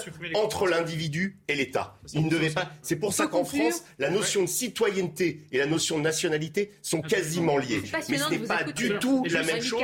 C'est lié. Et le modèle britannique, bah, il a aussi ses défauts. Euh, le modèle britannique, excusez-moi, quand vous êtes obligé à Birmingham de vous de, de, de, comment de, converser avec l'imam parce que euh, il y a des émeutes. Cela dit, euh, à Dijon, on l'a vu aussi pour régler des, des différends entre dealers et tchétchènes. Mais ça, c'est ça, ça existe existe en Angleterre. Et en, en, Belgique, c'est le bourgmestre. Donc il y a, y a, aussi. Donc ça, c'est des modèles communautaristes. Mais, mais nous, on n'est pas du tout sur cette. Pas euh, avec des, des, communautés qui ne communiquent pas entre elles. Quand vous allez à Londres, par exemple, c'est assez frappant. C'est-à-dire que chacun vit dans une poche et on se fréquente pas, on se regarde pas.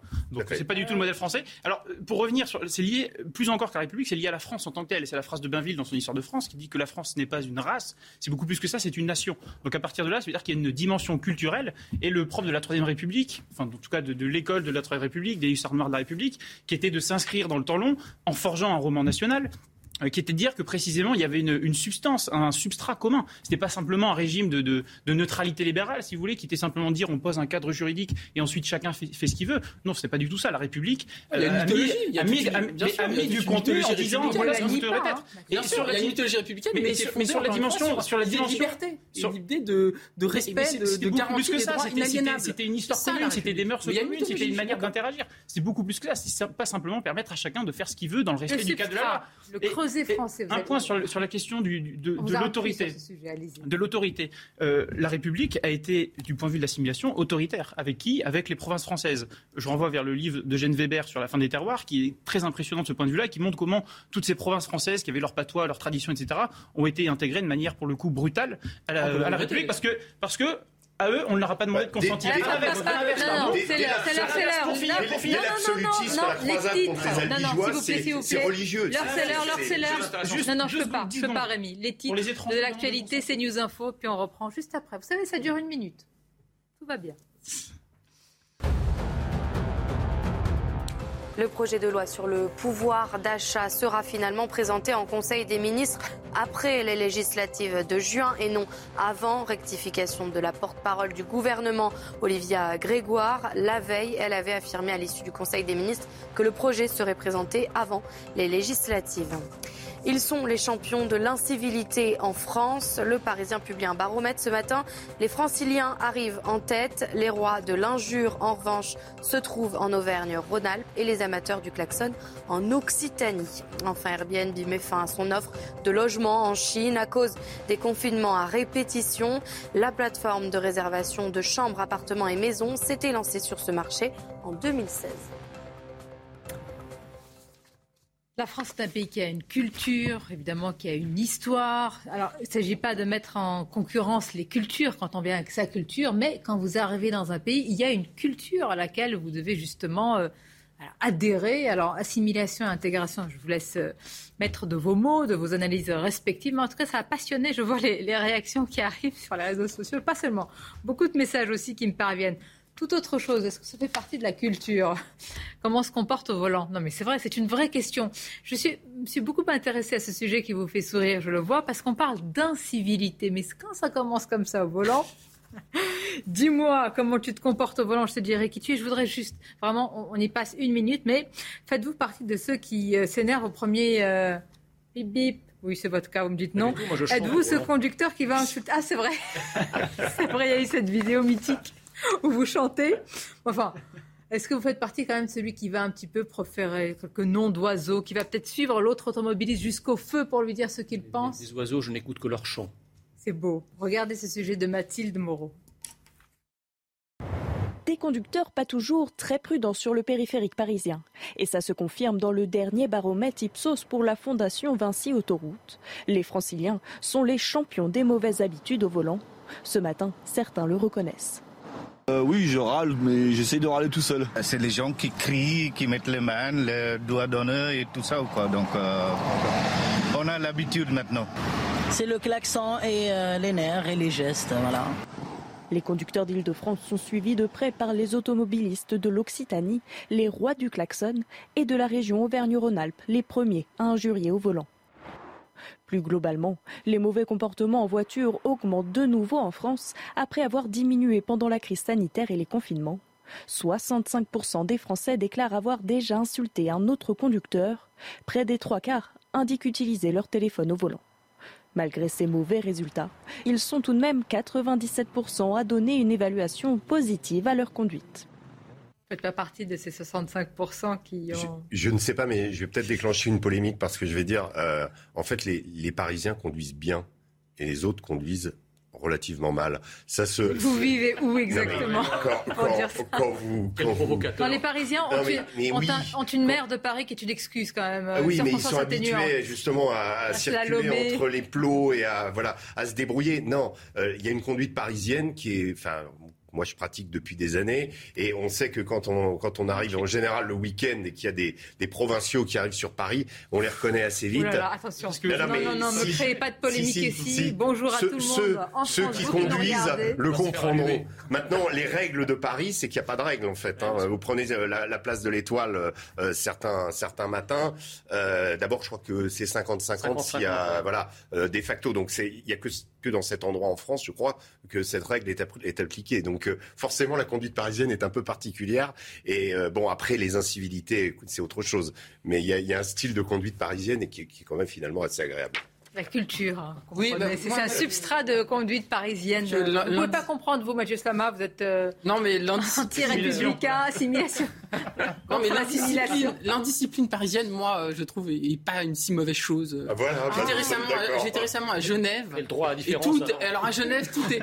Bon. Et à Genève, tout est parfait, tout est très sage. tout est, voilà. Et je suis revenu à Paris et ça m'avait manqué. Je, moi, je, je, ne ferai pas l'éloge des incivilités. Je, je suis d'accord. Évidemment, mais ne soyons pas trop disciplinés. Voilà. Non, parce que voilà, moi je vais faire la sage sur ce plateau. Souvent, les enfants à l'arrière, ils retiennent, ils reproduisent le comportement des parents. Donc voilà, ils chantent. Donner... bon, un sujet important, important parce qu'il concerne les enfants. Ça me permettait de faire la transition. Sujet ô combien sensible que vous connaissez très bien, Régis Sommier, celui du retour des enfants djihadistes. Alors pourquoi on en parle? Parce qu'il y a de plus en plus d'associations véritablement et on est presque sur le champ, le domaine de la morale qui exhorte le gouvernement, qui leur dit mais écoutez, ce sont des enfants, vous n'avez pas le droit, vous, gouvernement français, il en va carrément de votre honneur de ramener ces enfants en France. Je précise que ce sont des enfants de djihadistes français, parfois, souvent, morts sur le terrain euh, syrien ou irakien, qui ont très souvent leurs grands-parents ici en France et qui les réclament. Regardez ce sujet de Sophia Dolé et on en parle juste après. C'est dans des camps comme celui-ci au nord-est de la Syrie que 200 enfants de djihadistes français sont retenus, depuis près de 5 ans parfois.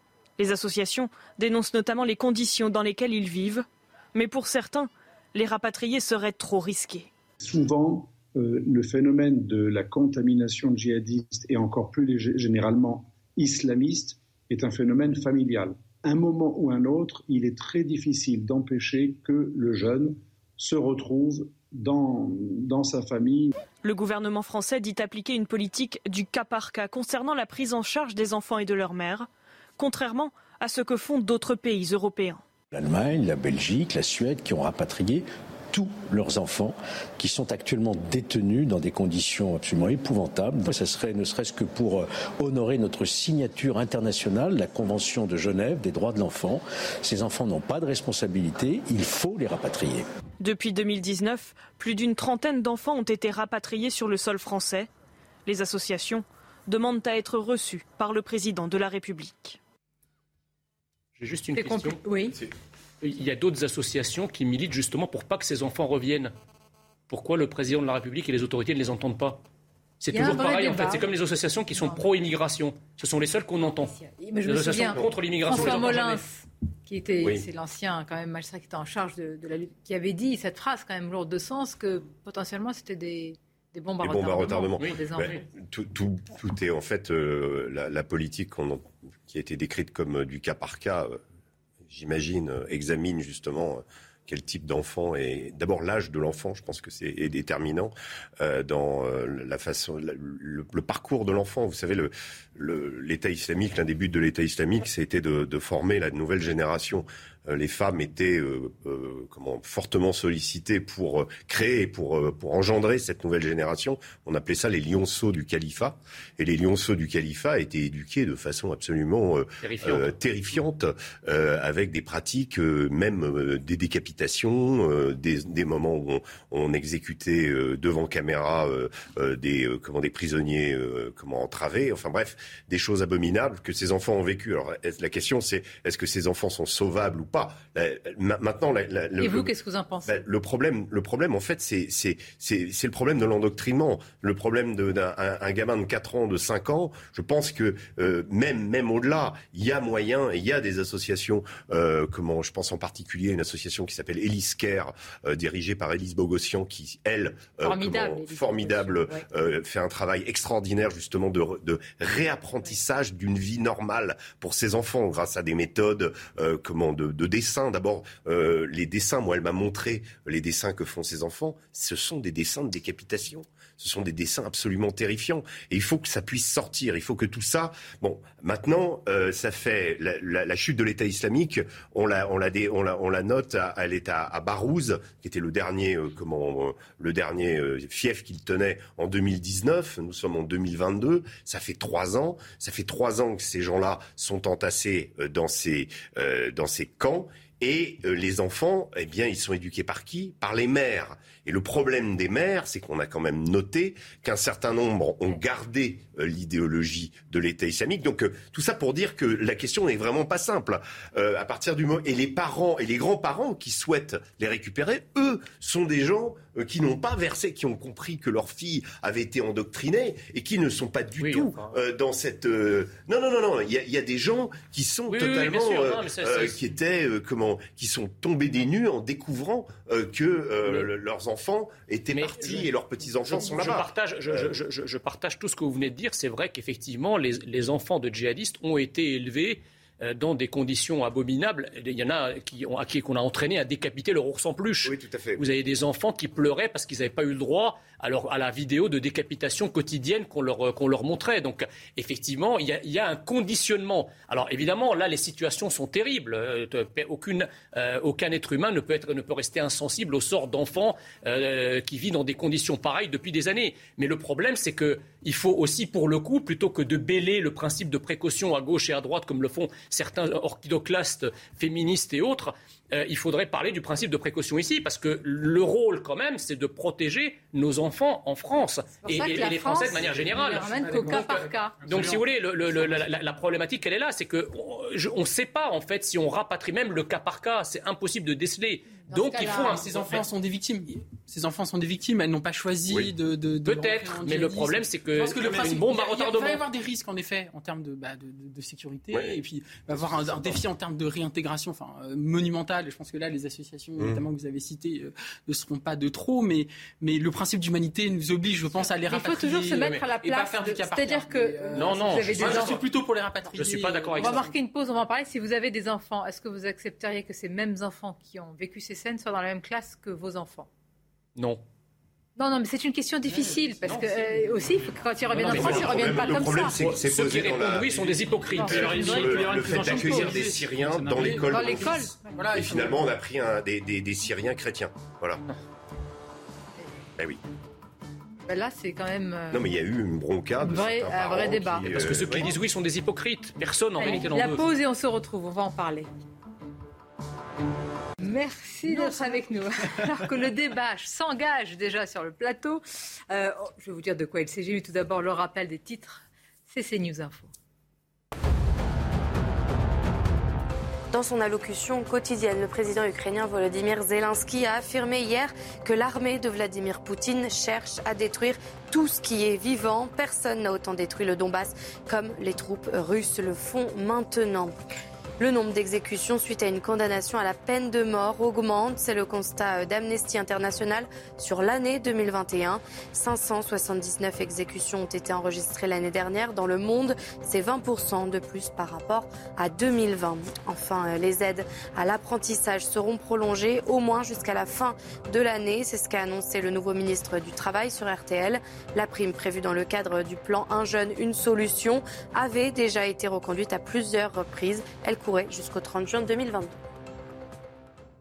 Et avec Jean Messia, Mathieu Slama et Rémi Carlu, je suis heureuse d'accueillir le docteur Jamil Ramani. Merci d'être là et bonjour à vous. Alors, on vous connaît, médecin anesthésiste. Peut-être que ceux qui nous regardent disent Mais le retour des docteurs Quelle horreur Non, mais. Non, mais euh, le retour des docteurs, oui, parce qu'il y, a une inquiétude. Hein. il y a une inquiétude euh, à cause de la variole du singe. Alors, je le dis tout net. Hein, pas trop d'inquiétude. Bon, il faut être vigilant, certes, parce que c'est vrai que c'est la première fois qu'on voit apparaître autant en Occident autant de cas. Mais il y en a quand même moins de 200. Hein, pourquoi on l'appelle ainsi euh, Pourquoi ce nom, la variole du singe? Ben, parce que parce que c'est un virus qui ressemble à celui de la variole et qui touche principalement et qui touche principalement les singes. Alors le réservoir, ce sont des rongeurs qui communiquent ça au singe et le singe peut le communiquer à l'homme quand euh, on est en, contact rapproché avec ces singes, quand on est griffé ou mordu, de même quand on est griffé ou mordu par des rats, ou quand on mange, en Afrique, on mange la viande de singe. Donc c'est ça les... Bien. Euh, pour tout dire à nos téléspectateurs, hier je regardais un débat mais sur une chaîne américaine où ils parlaient déjà de vaccination. Alors vous allez me dire ce qu'il en est. On va un petit peu résumer les choses parce qu'à chaque jour une information euh, sur cette nouvelle maladie, virus, comment l'appeler. Tout cela est résumé par Marine Mulsé et on revient avec votre voix apaisante, je dois le dire, docteur. Ça fait du bien. La vague inhabituelle de cas de variole du singe inquiète les autorités sanitaires. Une quinzaine de pays occidentaux sont touchés, dont neuf pays européens. En marge de sa tournée asiatique, le président américain s'est dit préoccupé par la situation. Nous travaillons dur pour savoir ce que nous faisons et quel vaccin, s'il y en a un, pourrait être disponible pour cette maladie. Mais c'est une préoccupation dans la mesure où si cela se propageait, cela serait conséquent. La plupart des cas de variole du singe sont pour leur sans gravité, mais les inconnues sont encore nombreuses. Plusieurs scénarios sont envisagés pour expliquer l'importation de la maladie hors du continent africain. Une circulation plus active dans certains pays d'Afrique comme le Nigeria ou la République démocratique du Congo. Et le retour à la normale du trafic aérien depuis la pandémie de Covid-19 qui pourrait avoir favorisé la sortie du virus de sa zone endémique. Autre hypothèse, l'arrêt de la vaccination massive dans les années 80 contre la variole, suite à l'éradication de la maladie, a laissé les moins de 50 ans aujourd'hui sans protection. La plupart des cas occidentaux ont été recensés au sein de la communauté homosexuelle. De son côté, ONUSIDA met en garde contre l'homophobie et le racisme constatés depuis ces annonces. Ça, c'est important aussi. Hein. Attention, mais. Absolument. Ça n'est pas une maladie homosexuelle c'est une maladie qui est favorisée par les contacts rapprochés. Alors, c'est sûr que quand on a des comportements à risque, quand on a des partenaires multiples, eh bien, on multiplie le risque. Quelle que soit son orientation sexuelle. Quelle que soit son orientation sexuelle. Moi, ce qui m'inquiète, docteur, c'est que les États-Unis s'inquiètent. S'ils s'inquiètent, si Joe Biden a dit ses conséquences, je dis oh là là, qu'est-ce Mais non, mais écoutez, les États-Unis, ce qu'on oublie, c'est que les États-Unis ont déjà été touchés par euh, la variole du singe. Ils ont été touchés en 2003. Ils ont importé. Euh, comme animaux de compagnie des rats de Gambie et des écureuils.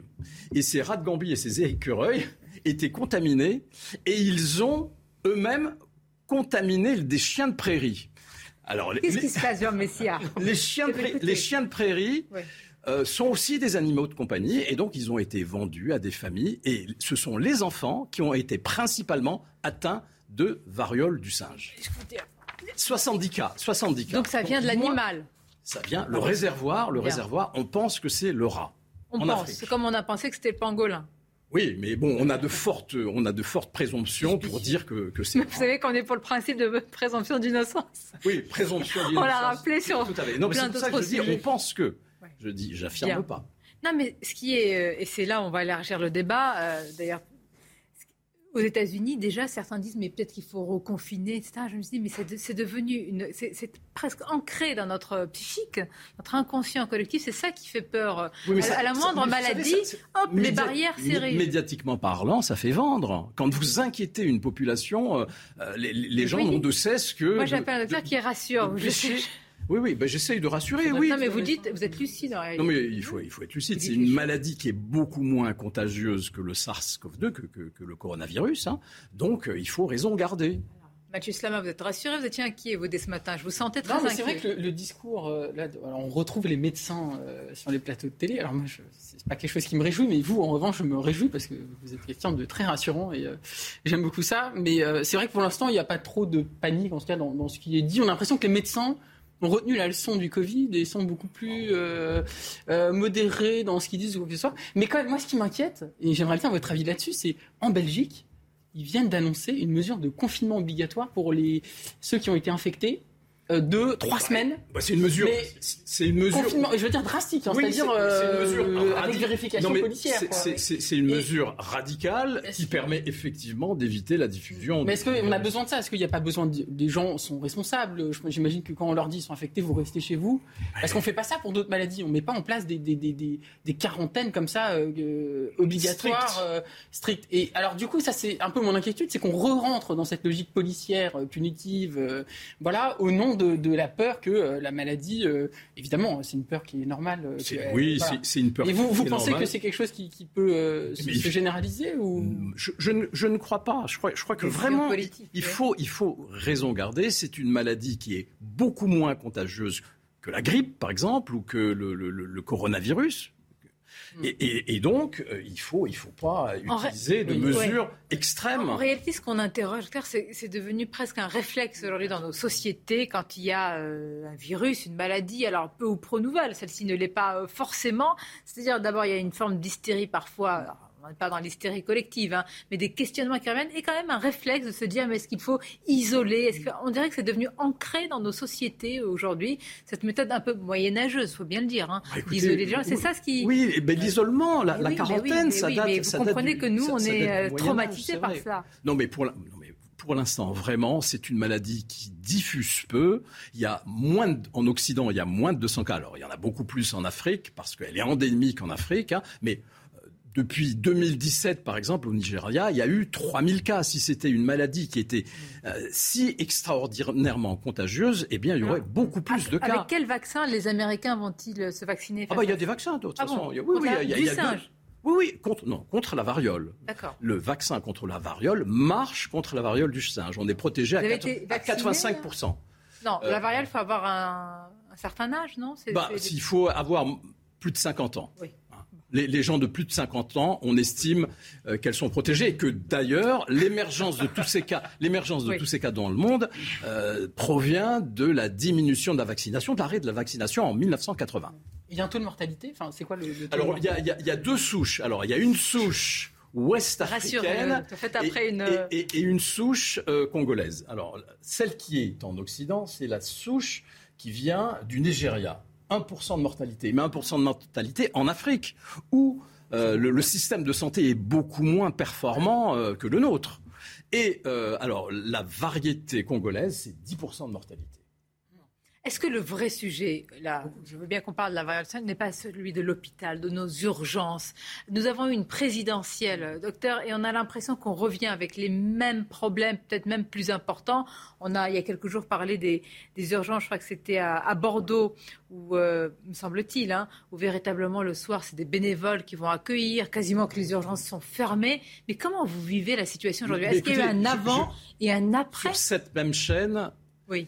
j'ai dit quand un étudiant me demande, un bachelier me demandait ce qu'il fallait qu'il fasse, il fallait qu'il fasse médecine, je lui disais qu'il fallait éviter parce que c'était un métier extrêmement difficile et je me suis fait insulter sur les réseaux sociaux en disant mais il y a la vocation. Certes, il y a la vocation, mais vous savez, vous faites entre 7 et 12 ans, enfin vous faites même plus que 7 ans maintenant, euh, pour être spécialiste en médecine générale, il, faut faire 10, euh, 10 années d'études et spécialiste 10 années à 12 années d'études. C'est, et vous commencez à gagner un peu d'argent décemment votre vie au bout de 10 à 12 ans. Quand vous faites une grande école, au bout de 5 ans, vous avez un salaire décent.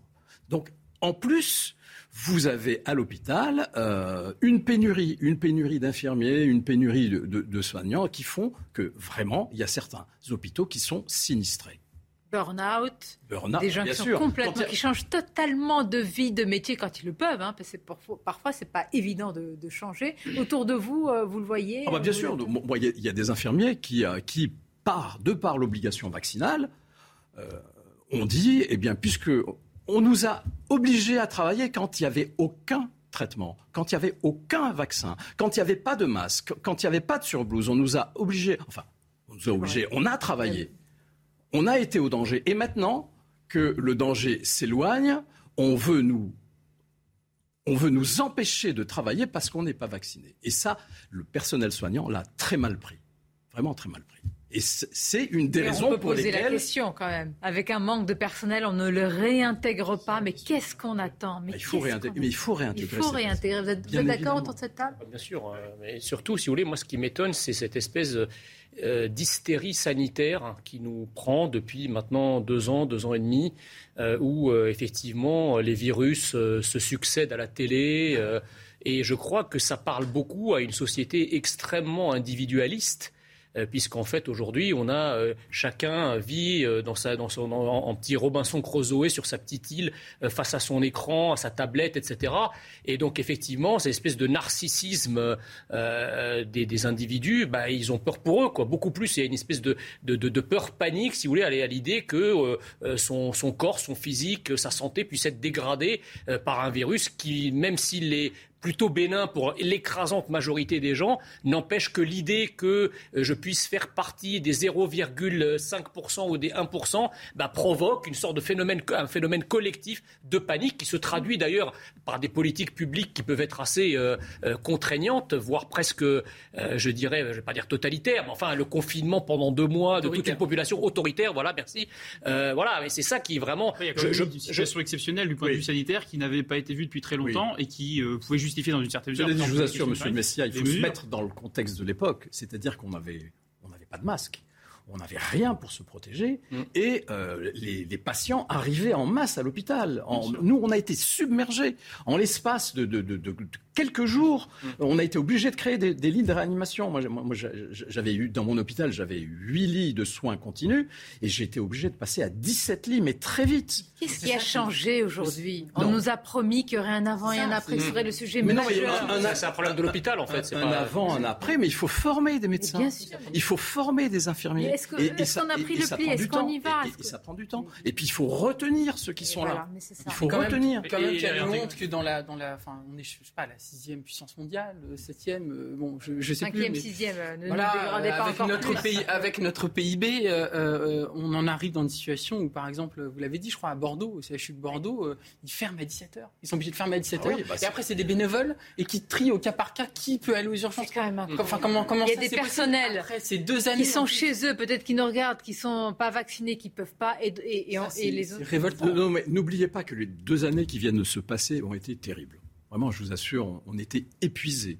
Il y a un burn-out, et puis il y a des gens qui ont changé de métier et qui se sont dit, eh bien, les urgences, c'est trop dur pour moi. Ben, je vais faire autre chose. Je vais faire, euh, je vais m'installer. Je vais, je vais aller en cabinet. Ce, sera, ce, sera plus payant et ce sera moins dur.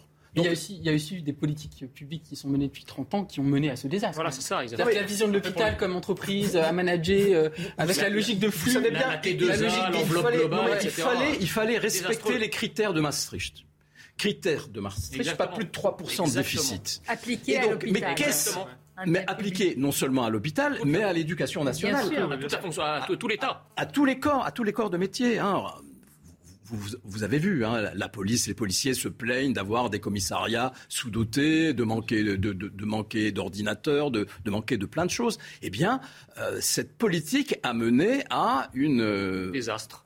Absolument. Et ce qui fait que les, plans gouvernementaux qui ont été votés, par exemple, sont des, plans de rattrapage. En réalité, il n'y a pas de, par exemple, dans le Ségur de la santé, il y a très peu de mesures d'investissement. Si vous voulez, c'est beaucoup de beaucoup de rattrapage et des dépenses courantes, en fait. C'est ça qui est ça qui. Vous vous rendez compte, la pire crise. On a dit que rien ne serait plus comme avant. Ça prend du temps, mais quand ça même. Prend du temps. Bon, il n'y a aucun à en parler. Hein il n'y a aucun Le débat. sujet a été chassé complètement de la. Après, il y a une présidentielle Ouais. qui devait normalement trancher sur On les plus grands on a- sujets. Bon, on va continuer à en parler. Les titres de l'actualité et on y revient avec d'autres sujets également. La transition écologique concernera tous les ministres, selon Elisabeth Borne.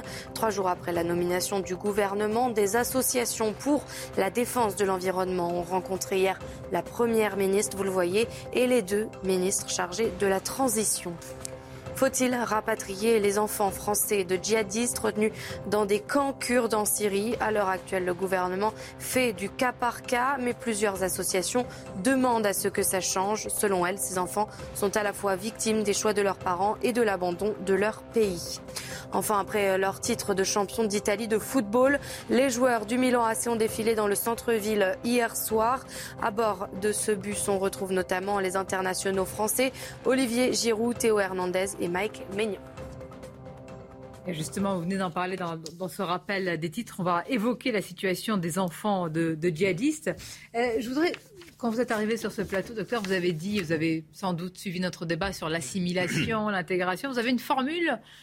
Quelle Ah oui, j'ai- oui, oui, j'ai une formule que j'utilise depuis, depuis plusieurs années. Vous savez, moi, moi je suis issu enfin, de, de, de, de l'immigration, hein, puisque je suis euh, algérien d'origine. Je suis né en Algérie quand elle était colonie française, et puis je suis venu en Algérie après. Donc ce sont des, des, des- les, les problèmes d'assimilation, d'intégration sont des problèmes qui me tiennent à cœur. hein. Et, et moi, je dis toujours, ni... Ça va peut-être faire bondir Monsieur Messia. Et il bondit Ni- pour pas grand-chose, Non, non, inquiétez mais pas. Ni assimilation, ni intégration, adhésion aux valeurs de la République. Adhésion pleine et entière Ça, valeurs le de la laisse-faire République. play. Sauf- sauf- Parfait pour vous, Mathieu Sauf, euh, sauf ouais, votre respect, je, je- je- je crains que ça soit, euh, on va dire, assez attrayant euh, dans la formule, mais que ça soit assez creux dans le fond. Parce que les valeurs de la République, d'abord, la- quelle République La République, elle est française, déjà. Bien sûr. Donc, Bah, euh, mais la République, elle est française avec sa culture. Exactement, mais donc les- quand, on dit les valeurs, quand on dit les valeurs de la République, parce que on- tout le monde parle des valeurs de la République, jamais personne ne les a définies. Les valeurs de la République, c'est égalité, Oui, fraternité. mais bien que ça, Oui, ça ne permet pas de distinguer. De de la France Et- pays occidentaux. exactement. Donc il faut bien une couleur et culturelle. bien sûr, et adhérer cette France qui a une culture millénaire, qui a une culture chrétienne millénaire, et, respecter. Mais qu'est-ce que ça veut dire adhérer à la culture? Non, mais attendez, vous n'allez pas lui faire passer un examen, là. non Ça veut- Mais adhérer à une culture. Surtout quand réduisez on- la France à surtout- des mœurs. Vous réduisez la France à des, à Ça des, en fait des partie, c'est coutumes. Mais la France, ça- c'est bien plus que ça. Non, mais c'est- ça en la fait France, c'est- c'est la, la Révolution française, c'est la Déclaration Oui, oui, de mais- mais excusez-moi, C'est des la principes liberté, fondamentaux. la France, c'est pas- C'est la liberté. contrairement à ce que vous- C'est tout ça. La France, c'est pas euh, Contrairement à ce que vous- non, mais attendez, monsieur- monsieur. La attendez, attendez, je voudrais écouter docteur. Non, Je n'ai mais pas La entendu. France, c'est les cathédrales. Exactement. La, la- la France, ce sont les vitraux. Très bien. Ce sont, Oui, exactement. Ce sont, ce, sont les, la, la prodigieuse production du XVIIe siècle. Non, mais c'est Molière, Racine. mais vous avez- mais je- Voilà. mais alors là, je- pas les adhérer- de la République, Je bois du petit lait quand vous adhérer parlez. à la France, Oui. c'est adhérer à tout ça. Eh, tout à fait. Bien évidemment, Mais- mais, sans oublier, Voilà. pour ma part, Mais sans personne n'a dit ça. Comme vous, je, je vous Oui. entendais, moi j'ai pas oublié mes, Exactement. mes origines coptes, je pratique à la maison, mais c'est vrai, pas d'exhibition. Non, algérien copte, c'est compliqué. Non, non, mais pas, pas, pas- pas d'ostentation. Exactement. Non, mais parce que monsieur, parce que l'extérieur, le débat qu'on avait avec monsieur Slama, c'est que monsieur Slama croit que la France, c'est un terrain vague dans lequel n'importe qui, venant de n'importe où, Non, je crois- je crois se comportant n'importe comment, à condition qu'il respecte les lois, de, soit est, français. Ben moi, je suis, en- je suis, je suis, je suis contre ça. C'est-à-dire qu'il y a une ipséité française, il y a une ontologie de l'identité française qui d'ailleurs n'est pas propre à la France. Chaque pays a son identité nationale, mais ça ne se réduit pas à la République. Si, non, ça, ne, ça ne se réduit pas à la, la Attendez, République. bon, vous avez écouté depuis République, une heure déjà, France. je- ça va. Je voudrais qu'on écoute. Donc, Docteur Amani, ça m'intéresse le parcours. euh, Donc, donc, euh, moi, moi, j'ai été à l'école communale, hein, sous, sous, euh, sous la colonisation française. Ensuite, je suis allé au lycée, à- dans, dans- dans un lycée français à Français, Alger. Et puis j'ai vu. fait, j'ai fait une partie de mes études. de- Lequel Quel lycée? C'était le lycée. On va raconter tout aux téléspectateurs. Le Pour lycée- nous qui venons le euh, lycée Victor Hugo, de l'autre côté de la ensuite, Méditerranée, on est très attachés à ces lycées français euh, qu'on a connus le euh, en. Tunisie, en Algérie. Ah, le bah, lycée le fameux. Le lycée Descartes, qui était une splendeur et qui dominait la baie d'Alger. Et de ma salle de classe, je voyais les bateaux arriver en rade d'Alger. Et vous disiez que plus grand, vous serez de l'autre côté de la Méditerranée Non, non, non, non, non, pas, forcément. Mais vous savez, les, relations que, j'ai eues depuis tout enfant avec la France étaient étroites. Hein. tous les deux ans, mon père était fonctionnaire. On avait droit à un voyage en France, et puis je venais dans le sud-ouest de la France. La question de l'assimilation, vous ne vous l'êtes jamais posée. Donc non, je me suis, non, je me suis jamais posé la question de l'assimilation. Bah, bah, et, clairement, et, je n'ai pas renoncé. c'est très bien. Et je n'ai pas renoncé. et je n'ai pas renoncé à, euh, à, mes racines, à mes racines algériennes et à mes racines musulmanes. Et j'ai même écrit un essai bien portant avec la médecine du prophète. Et un jour, j'ai vu M. Zemmour et je lui ai dit, écoutez, voilà, j'ai écrit l'anti-Zemmour. Et il m'a dit, mais qu'est-ce que c'est que ça? Je lui ai dit, mais écoutez, oui, M. Zemmour, je, dans ce livre, il y a les conseils médicaux que l'on trouve dans le Coran et les conseils médicaux de, de, de ma grand-mère. Il me dit, mais est-ce que vous avez fait un chapitre sur les insultes des grands-mères il m'a désarçonné comme il sait si bien le faire. Euh, je lui dis ah non. Il me dit parce que moi, quand j'étais enfant, j'adorais quand ma grand-mère m'insultait en arabe. Elle me disait Allah yartik typhus. Que Dieu te donne le typhus. Mais vous savez, c'est magnifique. drôle, mais euh, c'est magnifique. Il y a un lien commun toutes les grand-mères. Hein, lui ne renie pas ses origines. non mais nier l'assimilation, c'est nier la France. Voilà. Bon, vous savez, je vais vous mettre d'accord. On va finir sur une comédie musicale avec Michel Sardou en comédie musicale. Là, c'est la France, hein, on est d'accord. Mathieu Slam n'a pas chanté. Vous imaginez les lacs du Connemara en comédie musicale Ah, c'est mieux que je me teste.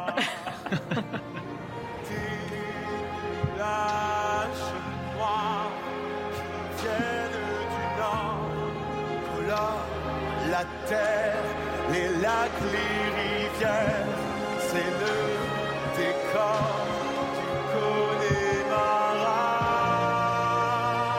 alors en comédie musicale. Ah. en comédie musicale, bon, faites-vous votre propre avis, mais voilà. Vous l'avez vu ou pas? Pas encore. On dit que c'est bien. Alors, bah voilà, écoutez. Un, avis de docteur, prescription. On dit, hein Quoi de mieux que de chanter, etc. Évidemment, d'avoir le sourire pour aller bien. Vous faites une prescription, c'est remboursé par la Sécu ou pas? Bon, allez. Merci, docteur. C'est un plaisir de vous retrouver hein. avec le sourire, pas en période de Covid. Et donc, ça, c'est. Et pourvu que ça dure. Hein. Comme disaient nos grands-mères, Dieu préserve.